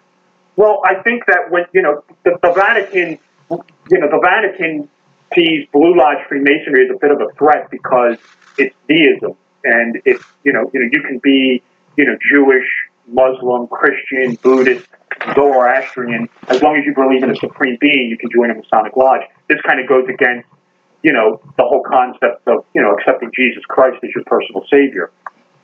In Freemasonry, you don't have to do that. You just have to believe in what's called a supreme being, or you know, God, the great architect. Call, call it what you want. Um, the, you know, the Vatican flip flops on Freemasonry. They kind of go against it. They really don't like it. You know, I mean, the, the Vatican seems to you know have completely lost control of the Jesuits. They're doing their own thing. Um, but finally, really, the Vatican kind of just throws in the towel on Freemasonry.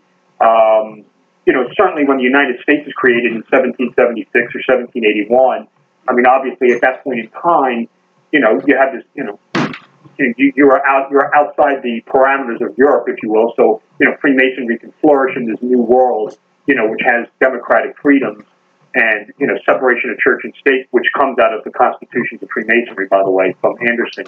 But um, it, it's really, it's really in the 19th century, in the later part, and I don't know the date, the date on this. But basically, that's when sort of the Vatican just kind of throws in the towel on Freemasonry, and they create a, a Roman Catholic uh, version of Blue Lodge Freemasonry, and it's called the Knights of Columbus. Yeah. Um, yeah, and, and that basically, what, what in a nutshell happens is um, the Vatican says, look, if you want to, you know, you're Catholic and you want to join a secret society, this is the one for you. And, and that's when kind of, you know, by that point in time, you're getting into the 20th century and you know the Vatican's got bigger fish to fry at that point in time. Yeah, I think it was uh, Bill Clinton who uh, uh was in was in Knights of the Columbus. He always goes back to, to talk about that. I know. So once again, you find that this is a very fascinating topic, and you find that Sullivan is a absolute uh, scholar and an academic in the whole subject matter, um, as far as the history of Freemasonry and how the esoteric fraternities really connect historically with the medieval period and with the time of the dominance of the papal monarch over Europe and the the influence that that had within the American Revolutionary War, our fight for independence and the Declaration of Independence and the Constitution itself, and the resistance of the colonists to the tyranny of King George III, and really the background with Elizabeth I as the Protestant queen and the whole issue with the Jesuits having attempted to blow up Parliament, blow up King James, and his entire family and the entire parliament in the name of the papacy and trying to gain a victory for Catholicism. And you can see that their efforts were their efforts were taking fruition, as it were, in the the accession of King George III to the throne because he was a puppet and just a totally controlled slave of the Jesuit order. And so that and that's why the the red coats, the the English army was really coming in to become such a threat in the area was because of this kind of insidious control that Rome had over the monarchy there in England. So ultimately, the the American colonists, the reformers, the Baptists, the Protestants, and all the people even the men and women who were from Africa who were imported by the British Empire as slaves to the New World were all really in a fight for their for their lives, for the existential fight for the future there in the Revolutionary War in 1776. So, as we go further into this, we have to introduce this new idea that with Albert Pike, his connection with Giuseppe Mazzini, who was an Italian revolutionary uh, leader of the mid 1800s and a main director of the European branch of the Illuminati. He has a historic letter with Albert Pike here, and um, I'm just going to read a little write up and it's it discusses the Illuminati plan for three world wars. And this is August 15th, 1871. So this is going to be just after the Civil War. The following is a letter that speculation claimed that Albert Pike wrote to Giuseppe Mazzini in 1871 regarding a conspiracy involving three world wars that were planned in an attempt to take over the world. The Pike letter to Giuseppe Mazzini was on display in the British Museum Library in London until 1977. This year has been claimed by many internet researchers to reside in the British Library in London, although they deny its existence. Albert Pike, historic Masonic figure, was a 33rd degree Freemason, occultist, Grand Master, and creator of the Southern jurisdiction of the Masonic Scottish Rite Order. Following, apparently, are the extracts of the letter showing the three world wars the First World War. This is just going to be the quotations of this this letter, but obviously was in display in the museum there. The First World War must be brought about in order to permit the Illuminati to overthrow the power of the czars in Russia and making that country a fortress of atheistic communism. The divergences caused by the adjuncture of the Illuminati between the British Germanic empires will be used to foment this war. At the end of the war, communism will be built and used to, in order to destroy the other governments and in order to weaken the religions. The Second World War must be fomented by taking advantage of the differences between the fascists and the political Zionists. This war must be brought about so that Nazism is destroyed and that the political Zionism be strong enough to institute a sovereign state of Israel and Palestine. During the Second World War, international communism must be become strong enough in order to balance Christendom, which would be then restrained and held in check until the time when we need it for the final social cataclysm. The Third World War must be fomented by taking advantage of the differences caused by the adjuncture of the Illuminati between the political Zionists and the, the leaders of the Islamic world. The war must be conducted in such a way that Islam, the Muslim Arabic world, the political Zionists, the state of Israel mutually destroy each other. Meanwhile, as the other nations, once more divided on this issue, will be constrained to fight to the point of complete physical, moral, and spiritual and economic exhaustion. We shall unleash the nihilists and the atheists, and we shall provoke a formidable social cataclysm, which, in all its horror, will show clearly to the nations the effect of the absolute atheism, origin of savagery, of the most bloody turmoil. Then, everywhere the citizens obliged to defend themselves against the world minority of revolutionaries will exterminate those destroyers of civilization and the multitude disillusioned with Christianity, whose deistic spirits will from that moment be without compass or direction, anxious for an ideal, but without knowing where to render its adoration, will receive the true light through the universal manifestation of the pure doctrine of Lucifer, brought finally out into the public view. This manifestation will result from the general reactionary movement that will follow the destruction of Christianity and atheism, both conquered and exterminated at the same time. So I just had to read that into the record of this episode that it's sensible to understand how people are looking back at this this conspiratorial view of the efforts. And this letter dates back quite a long ways. So this is before we get into the First World War in, in 1910 and, and the Russian Revolution.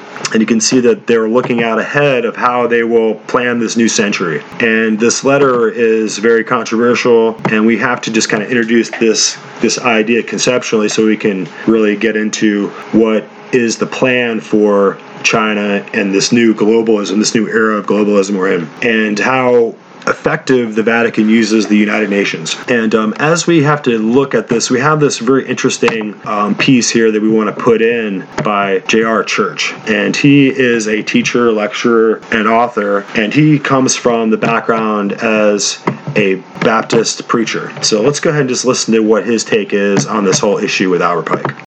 Albert Pike was one of the most colorful characters in American history. It is said that he was born on December 29, 1809 in Boston, was the eldest son of uh, six children born to Benjamin and Sarah Andrew Pike. He studied at Harvard and later served as Brigadier General of the Confederate Army. After the Civil War, Pike was found guilty of treason and jailed, only to be pardoned by President Andrew Jackson on April 2, 1866, who met with him the next day at the White House. On June 20th, 1867, Scottish Rite officials conferred upon Johnson 32nd degree Masonry, Freemasonry degrees. Pike was said to be a genius, able to read and write 16 languages. He was one of the founding fathers of the head of the ancient accepted Scottish Rite of Freemasonry, being the Grand Commander of North America Freemasonry from 1859 and retained that position until his death in 1891. In 1869, he was the top leader of the Knights of the Ku Klux Klan. Pike was said to be a Satanist who indulged in the occult, and he apparently possessed a bracelet which he used to summon Lucifer, with whom he had constant communication. He was the Grand Master of a Luciferian group known as the Order of the Palladian, or of uh, Sovereign Council of Wisdom, it's also been called, which had been founded in Paris in 1737. Now, General Albert Pike was the only Confederate general with a statue on federal property in Washington, D.C. He was honored not as a commander or even as a lawyer, but as Southern Regional Leader of the Scottish Rite of Freemasonry. The statue stands on a pedestal near the foot of Capitol Hill between the Department of Labor building and the Municipal building between 3rd and 4th Streets on D Street Northwest. Now, I tell you all of this because it is said that he received a vision from his mentor, Mr. Lucifer, I guess, on August 15th, 1871 and William Guy Carr, former intelligence officer in the Royal Canadian Navy, wrote a book called Satan, Prince of This World, in which he gives this information. He said that he received this information from a book written by Cardinal uh, Caro Rodriguez in Santiago, Chile, who wrote in 1925 a book called The Mystery of Freemasonry Unveiled. And in this book, in 1925, it is said that he wrote a letter to a man named Mazzini in which he described this dream. And in the dream, he predicted three world wars. The First World War, he said, must be brought about, and I'm quoting from Albert Pike. The First World War must be brought about in order to permit the Illuminati to overthrow the power of the czars in Russia and of making that country a fortress of atheistic communism.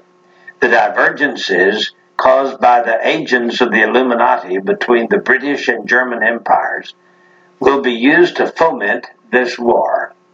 At the end of the war, communism will be built and used in order to destroy the other governments and in order to weaken the religions. Now, students of history will know that Otto von Bismarck forged a certain alliances between 1871 and 1898, uh, which brought about this war, this World War One. And Otto von Bismarck here says that he was a co-conspirator with Albert Pike, and he was the one instrumental in bringing about the First World War. Well, that's the First World War. Then he dreams that there must be, he is given in this visionary dream, a second world war. Now remember, this was in 1925 that it became public in this book written by, uh, uh, by a cardinal uh, from Santiago, Chile, Rodriguez. He says, quote, the Second World War must be fo- fomented by taking advantage of the differences between the fascists and the political Zionists. This war must be brought about so that Nazism is destroyed and that the political Zionism must be, will be strong enough to institute a sovereign state of Israel in Palestine. During the Second World War, international communism must become strong enough in order to balance Christendom, which would then be uh, restrained and held in check until the time when we would need it for the final social cataclysm. Well, there are some who may argue that the terms Nazism and Zionism were not known in 1871. Uh, you should remember, however, that the Illuminati invented both of these movements. In addition, communism as an ideology and as a coined phrase originates in France during the Revolution. In, eight, in 1785, Restif coined the phrase four years before the Revolution broke out. Restif and Babeuf, uh, in turn, were influenced by Rousseau, as was the most famous conspirator of them all, Adam Weishaupt. Then he has this vision, in this vision, not only one world war and two world wars, but here comes the third world war. He says, and I quote, the Third World War must be fomented by taking advantage of the differences caused by the agents of the Illuminati between the political Zionists and the leaders of the Islamic world. Yeah, that's what he says. The war. This was 1925. Please understand that. Uh, at least 1925. They go all the way back to 1871, as is purported to do, but at least it was written in a book and published in 1925. So he says that after World War One was just over a few years, and before World War II even started, he's now thinking about this Third World War, and it says that it will uh, be caused by the differences between the political Zionists and the leaders of the Islamic world. The war must be conducted in such a way that Islam, the Muslim Arabic world, and political Zionism, the state of Israel, mutually destroy each other. What it says. Meanwhile, the other nations, once more divided on this issue, will be constrained to fight to the point of complete physical, moral, spiritual, and economic exhaustion. We shall unleash the nihilists and the atheists, and we shall provoke a formidable social cataclysm in which, in all its horror, will show clearly to the nations the effect of absolute atheism origin and savagery and of the most bloody turmoil. So he's against Christianity and he's against atheism. They're supposed to fight each other to the death, you see. Then, he says, everywhere the citizens obliged to defend themselves against the world minority of revolutionaries will exterminate those destroyers of civilization and, and the multitude disillusioned with Christianity, whose deistic spirits will, from that moment, be without compass or direction, anxious for an ideal, but without knowledge where to render its adoration, will receive the true light through the universal manifestation of the pure doctrine of Lucifer. What he says. Brought about finally in, uh, brought, uh, brought finally out in the public view. So he's saying that Lucifer will finally make himself, you know, the the good guy. He's going to save the world from these atheists who don't believe in deity and from these Christians who believe in the good God. Well, so it says, this manifestation will result in the general reactionary movement which will follow the destruction of Christianity and atheism, both conquered and exterminated at the same time. Well, I don't know if it's true, but I can tell you that it sure has played into what is being carried on in um, and it looks like ev- everything from World War One and World War Two, with the development of the state of Israel, and with the Zionist movement and the communist movement and the atheist movement, and the peppering down of persecution on the Christians of this world, it looks like that may be Lucifer's attempt at annihilation of us all, um, so that Lucifer will appear in the form, of course, of what the Bible calls the Antichrist and establish peace on earth for mankind. I got news for all those Illuminatists.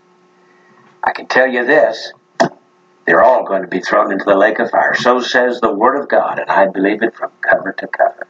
So, in this generalized way, we can see that this is the kind of discussion that we you, you have to expect. You know, coming from an outside point of view, from from a personal outlook on the world as a Bible believing Christian, people see these plans that about these Luciferians and by these these men who are ultimately seem to be possessed by some kind of I don't know dark motive really operating as the mystery religions have always done and the and the occult esoteric fraternities have always been moving forward the political advancement of universal power. So this is going to go back to the idea of nimrod or the fight with cicero for the republic against julius caesar who is going to be the imperator the ultimate you know caesar the ultimate uh, emperor king over the entire state so that it becomes a tyranny a dictatorship. And that's ultimately what we see playing out over and over again. And it seems like that the forces of Lucifer always work better with the political aut- autocracy of dictatorship and tyranny and authoritarian regimes. So that's what we're going to see repeated over and over again. And really, I want to go back again. This is kind of reiterating again the the whole thesis that is being hidden from view so that we cannot really see that there's planning behind and orchestration behind these kind of world events. And this is where you can go ahead, like we say, you can go ahead and put your aluminum foil hat on and you can become a conspiracy theorist. But we really have to look at this objectively. And as we were saying before, this influence of the Vatican and the Jesuits behind a lot of these attempts um, creating hierarchies that are controlled by European aristocratic power structures is what we're seeing when we see the KKK or the Knights of the Golden Circle, who were really pushing very hard in the South to maintain slavery and to make money off the, the slave trade, and their connection with the British uh, Empire, if you will, and the monarchy there, and the attempt to create this divergence and this this political fracture between the North and the South was something that was capitalized on by the you know the, the banking elite, especially Rothschild banking, and so ultimately Abraham Lincoln is going to enter into this situation where he has to use extraordinary measures. He has, he has to use extraordinary executive orders for the first time. These are going to be war powers, emergency war powers that he's going to take upon himself that don't actually exist in the Constitution. So since the the quorum of the republic is broken. The legislative body is split, and the, the Southern uh, Confederacy delegates, uh, you know, representatives have gone home. It just leaves Lincoln to use presidential authority on his own, and that's how he raises the army and how he gets federal debt and how he gets money, how he, how he holds the Union together is with these executive orders. And so we see that this the tyranny of the executive branch, this kind of move towards imperialism in the federal government begins with Lincoln, and he ultimately was going to put it back. That's what his his words and his writings and all of his energies were put to restoring the republic and restoring the Constitution in the correct place for the presidential authority to reside and to put away these war powers so that he would no longer be necessarily the commander in chief commanding all the um, the armed forces and ultimately dictating battle or you know authorizing uses of force. These are all things that didn't exist before Lincoln, and and he had to ultimately do it to keep the, the Union together and to to get to the point where we could set the slaves free in the Emancipation Proclamation. But ultimately, when he was assassinated, he he was assassinated. He was killed in the middle of using these powers, and they were never rescinded. So that's really what we have to get to, and that's really what we're seeing in this playing out with um, the whole situation with Albert Pike having a statue, a Confederate statue in Washington D.C. and what it means in this this this empowerment of the Washington um, District of Columbia to an extraordinary extent is because that war powers traveled from one president to the next and have just remained in place even after there was no more emergency and there was no more war. So these powers have been used by you know European influence, you know, used by men who were sold out to this idea of, and ultimately, power itself is not something that easily goes back in the bottle as a genie. So let's listen to what Walter Veith has to say about this whole subject. I find his teachings to be absolutely crucial. So let's take a listen to Walter Veith. He used to be a Catholic and then became a Protestant. This war would never have been possible without the sinister influence of the Jesuits. We owe it to popery that we now see our land reddened with the blood of her noblest sons. Abraham Lincoln, 1865, 16th President of the United States, Lincoln's private letters that were burnt by his son Robert, restated by Charles Chiniquy, who was the personal confidant of the President. In a letter dated 22 January 1870, Mazzini wrote to Pike, now Albert Pike is this high mason, who wrote this, the manual, if you like, of Scottish Freemasonry. He said the following we must allow all of the federations to continue just as they are. It must appear as things are as they were in the beginning. With their systems, their central authorities, and diverse modes of correspondence between high grades of the same rite, organized as they are at present, but we must create a super rite, which will remain unknown, to which we will call those Masons of high degree whom we shall select. With regard to our brothers in Masonry, these men must be pledged to the strictest secrecy. Through this supreme rite, we will govern all Freemasonry, which will become the one international center, the more powerful because its direction will be unknown. Now, Albert Pike wrote a letter to Mazzini, and that was dated August 15, 1871, in which he propagated that there should be a world order, a one order where all nations are under the control of one central organization. And in order to achieve this, they plan the First World War to overthrow the power of the Tsars in Russia, protector of orthodoxy, and bring about an atheistic communistic state. Did that happen?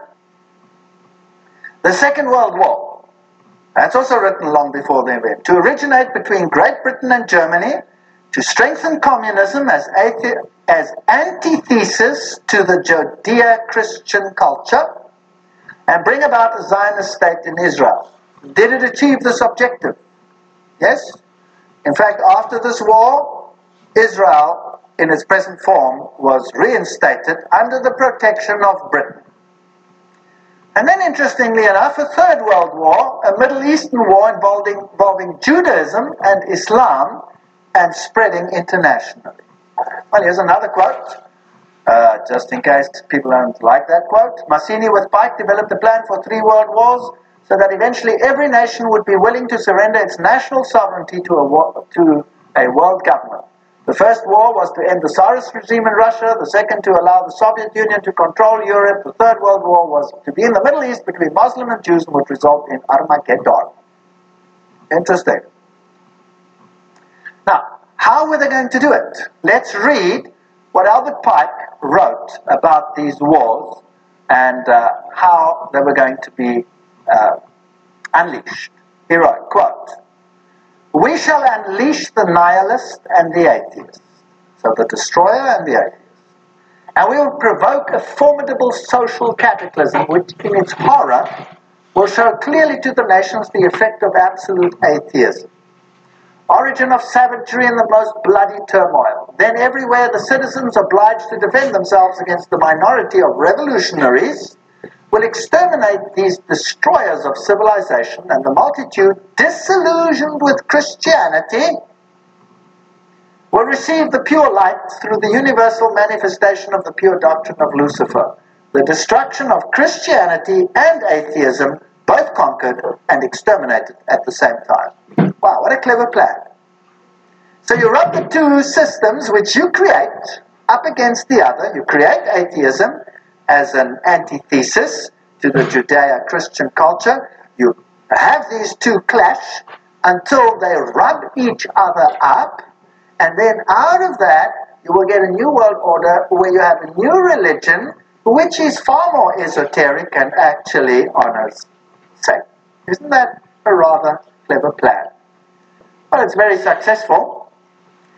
That is why Ordo ab Chao, Ordo ab Chao is the the verse, if you like, that uh, Freemasonry uses. This is one of their documents, remember, that I photographed in a Masonic lodge. And Weishaupt is the father of Jacobinism. You will remember that we spoke about that in Revelation chapter 11. And Jacobinism was the power that propagated the French Revolution. And we did this in Re- Revelation chapter 11, where the Bastille was stormed, liberty leading, the goddess of reason was enthroned instead of Christianity. So Christianity was removed and another reign began. Uh, the monarchy was deposed, and Louis and his wife lost their heads, the beheading of Marie Antoinette, and that put an end to that monarchy. Then Robespierre, he headed the Jacobin clubs, and a reign of terror commenced, which in its bloodshed and its violence rivals anything that we have seen to date. Uh, Uh, the great philosopher, if you like, of the French Revolution was Voltaire. Now you can look it up in any Encyclopedia Britannica. They will tell you who Voltaire was. He was a Jesuit. They will say, of course, he was a renegade Jesuit that left the Roman Catholic Church to write against it. No, no, no. He was just playing the role perfectly. Because they were setting up an antithesis. Do you remember the promise that a Jesuit makes? That I will take either side and do it perfectly as long as in the end the Mother Church wins. So, as you can see, it all comes down to subterfuge, deception, counterintelligence, and the process of trying to bring order into the chaos. And ultimately, you can see that there's a lot of different competing agencies at work that are trying to bring about this vision for a new world order. And you can see that there's a, a Chinese Russian confederacy that's really starting to take bloom within banking and with industry and within the different kind of military maneuvers. And then with Biden in the White House, it's interesting because, you know, we, we're going to see how his handling of, of China is. It looks like they're going to continue to grow their military might and to add more reactors. And um, we were just experiencing a period of time when we were energy independent, but I'm sure that Biden will turn all that back. And we were discussing how the, the statue of Albert Pike that sits there in Washington, D.C., was torn down by rioters and the Antifa guys when he erased that little piece of history for us. And Trump swore to put it back up. I don't know if he had time to do it to replace that Albert Pike statue, but it's curious to see whether Biden will replace it and put it back the way it was or how that will go. But as we're um, moving forward in these episodes, we will be taking a look at a lot more information, and you can see that we have a lot of, you know, a lot of a, long ways to go. And you can see how uh, with Walter Veith, how he kind of brings the whole historical loop full circle for us back to our, our original episodes where we were trying to show you the interrelationship between the Jacobins and the Illuminati and how they pushed over the monarchy and destroyed it, and ultimately made way for the Jesuits to be re- restored in 1813 so that the Illuminati would kind of go out of, out of existence, but their plans and their their machinations would continue to go forward as the move towards freeing slaves and the revolution in Haiti took on a racial connotation when the Haitians killed all the white people that were there in their move towards revolution, um, and it, they wanted to create a world where they could have a black revolutionary communist regime, if you will, and they didn't want to have any white people, and, and so ultimately this these kind of are the different echoes of the same liberation doctrine that you're hearing coming across today in a lot of our news reports, where they're the the communists and the provocateurs who want to who are really imperialists because as they try to fight like Antifa and BLM and anti-racists, as they try to fight to bring America down and destroy its nationhood, ultimately they're just doing the work of imperialism or internationalism or globalism or communism, however you want to look at it. Before globalism and internationalism and communism was imperialism, which just assumed to have authority over the the, the whole world. And so it's this kind of papal monarchy that the Jesuits serve, who empower dictators like Mussolini and Hitler, and who empower uh, kings and monarchs like um, George III, or whoever would be the most effective way. So that's why you know the uh, the Catholic Church has often used dictators or fascists, and it seems to be their most direct line of making headway in their advancement of counter Reformation theology. And ultimately, this is what you saw in the Saint the Bartholomew's Day massacre when the Medici Queen allowed for there to be a secret slaughter of the the Huguenots. So we're going to see this again and again in history. This kind of deception. I mean, how could you get these um, these poor Jewish people in, into ghettos in Germany and then have them bring their suitcases down to the train stations where they would separate everyone, throw them onto trains, or throw them onto trains and then separate them, and just just this process of lying and duplicity to advance a cause and to and you can see that that Albert Pike was one of those individuals who was planning well in advance how these camps in Dachau would be set up. So you can see that uh, it's easy to dismiss. It's easy to have this kind of cognitive dissonance where you can't practically relate to the terror of the sheer magnitude of such a horrible uh, dilemma that these Luciferians would um, create instruments of, of uh, damnation and destruction and war. And um, that's exactly what you see in orders like the, the Order of Skull and Bones and with these high Freemasons and, and the Palladian Rite and their connection with the Illuminati with uh, Giuseppe Mazzini. And ultimately, we'll do some more um, about Karl Marx too when we tie this in because Karl Marx was also a, a Luciferian and was also someone who was tutored by um, Peter Beckx, who was a Jesuit. So you have this connection between Peter Beckx and Karl Marx, and also this tie between, um, like we said earlier, the Civil War, Skull and Bones, Order of Yale, and the, ra- the rise of Mormonism, and the, the creation of the Scottish Rite Freemasonry, the Ku Klux Klan, all with Albert Pike and Pierre de Smet, who was also a Jesuit. So th- these kind of topics are are deep occult history that not a lot of people have a lot of information about, and that's why we like to discuss them on here to, to share and to to help proliferate this knowledge. And, and it gives you these footholds where you can begin to do your own research and to kind of begin to find out the truth of history. And, and when this is revealed to you, then you can understand where we're at and where we sit here. Um, it looks like we're, we're facing a third world war with China, and the target will be to destroy Islam Um, and Zionism or the, the state of Israel and Christianity. So that's something America has to, to take into account here as a country who was historically Protestant. So, anyway, we're going to end this part one. We'll probably come back and do another segment about Albert Pike in order to kind of tie it up. You can be sure that we'll be back again to do another part, another segment of the, the life and the controversial doctrine of Albert Pike. And um, we hope to see you back at Looking Glass Forum.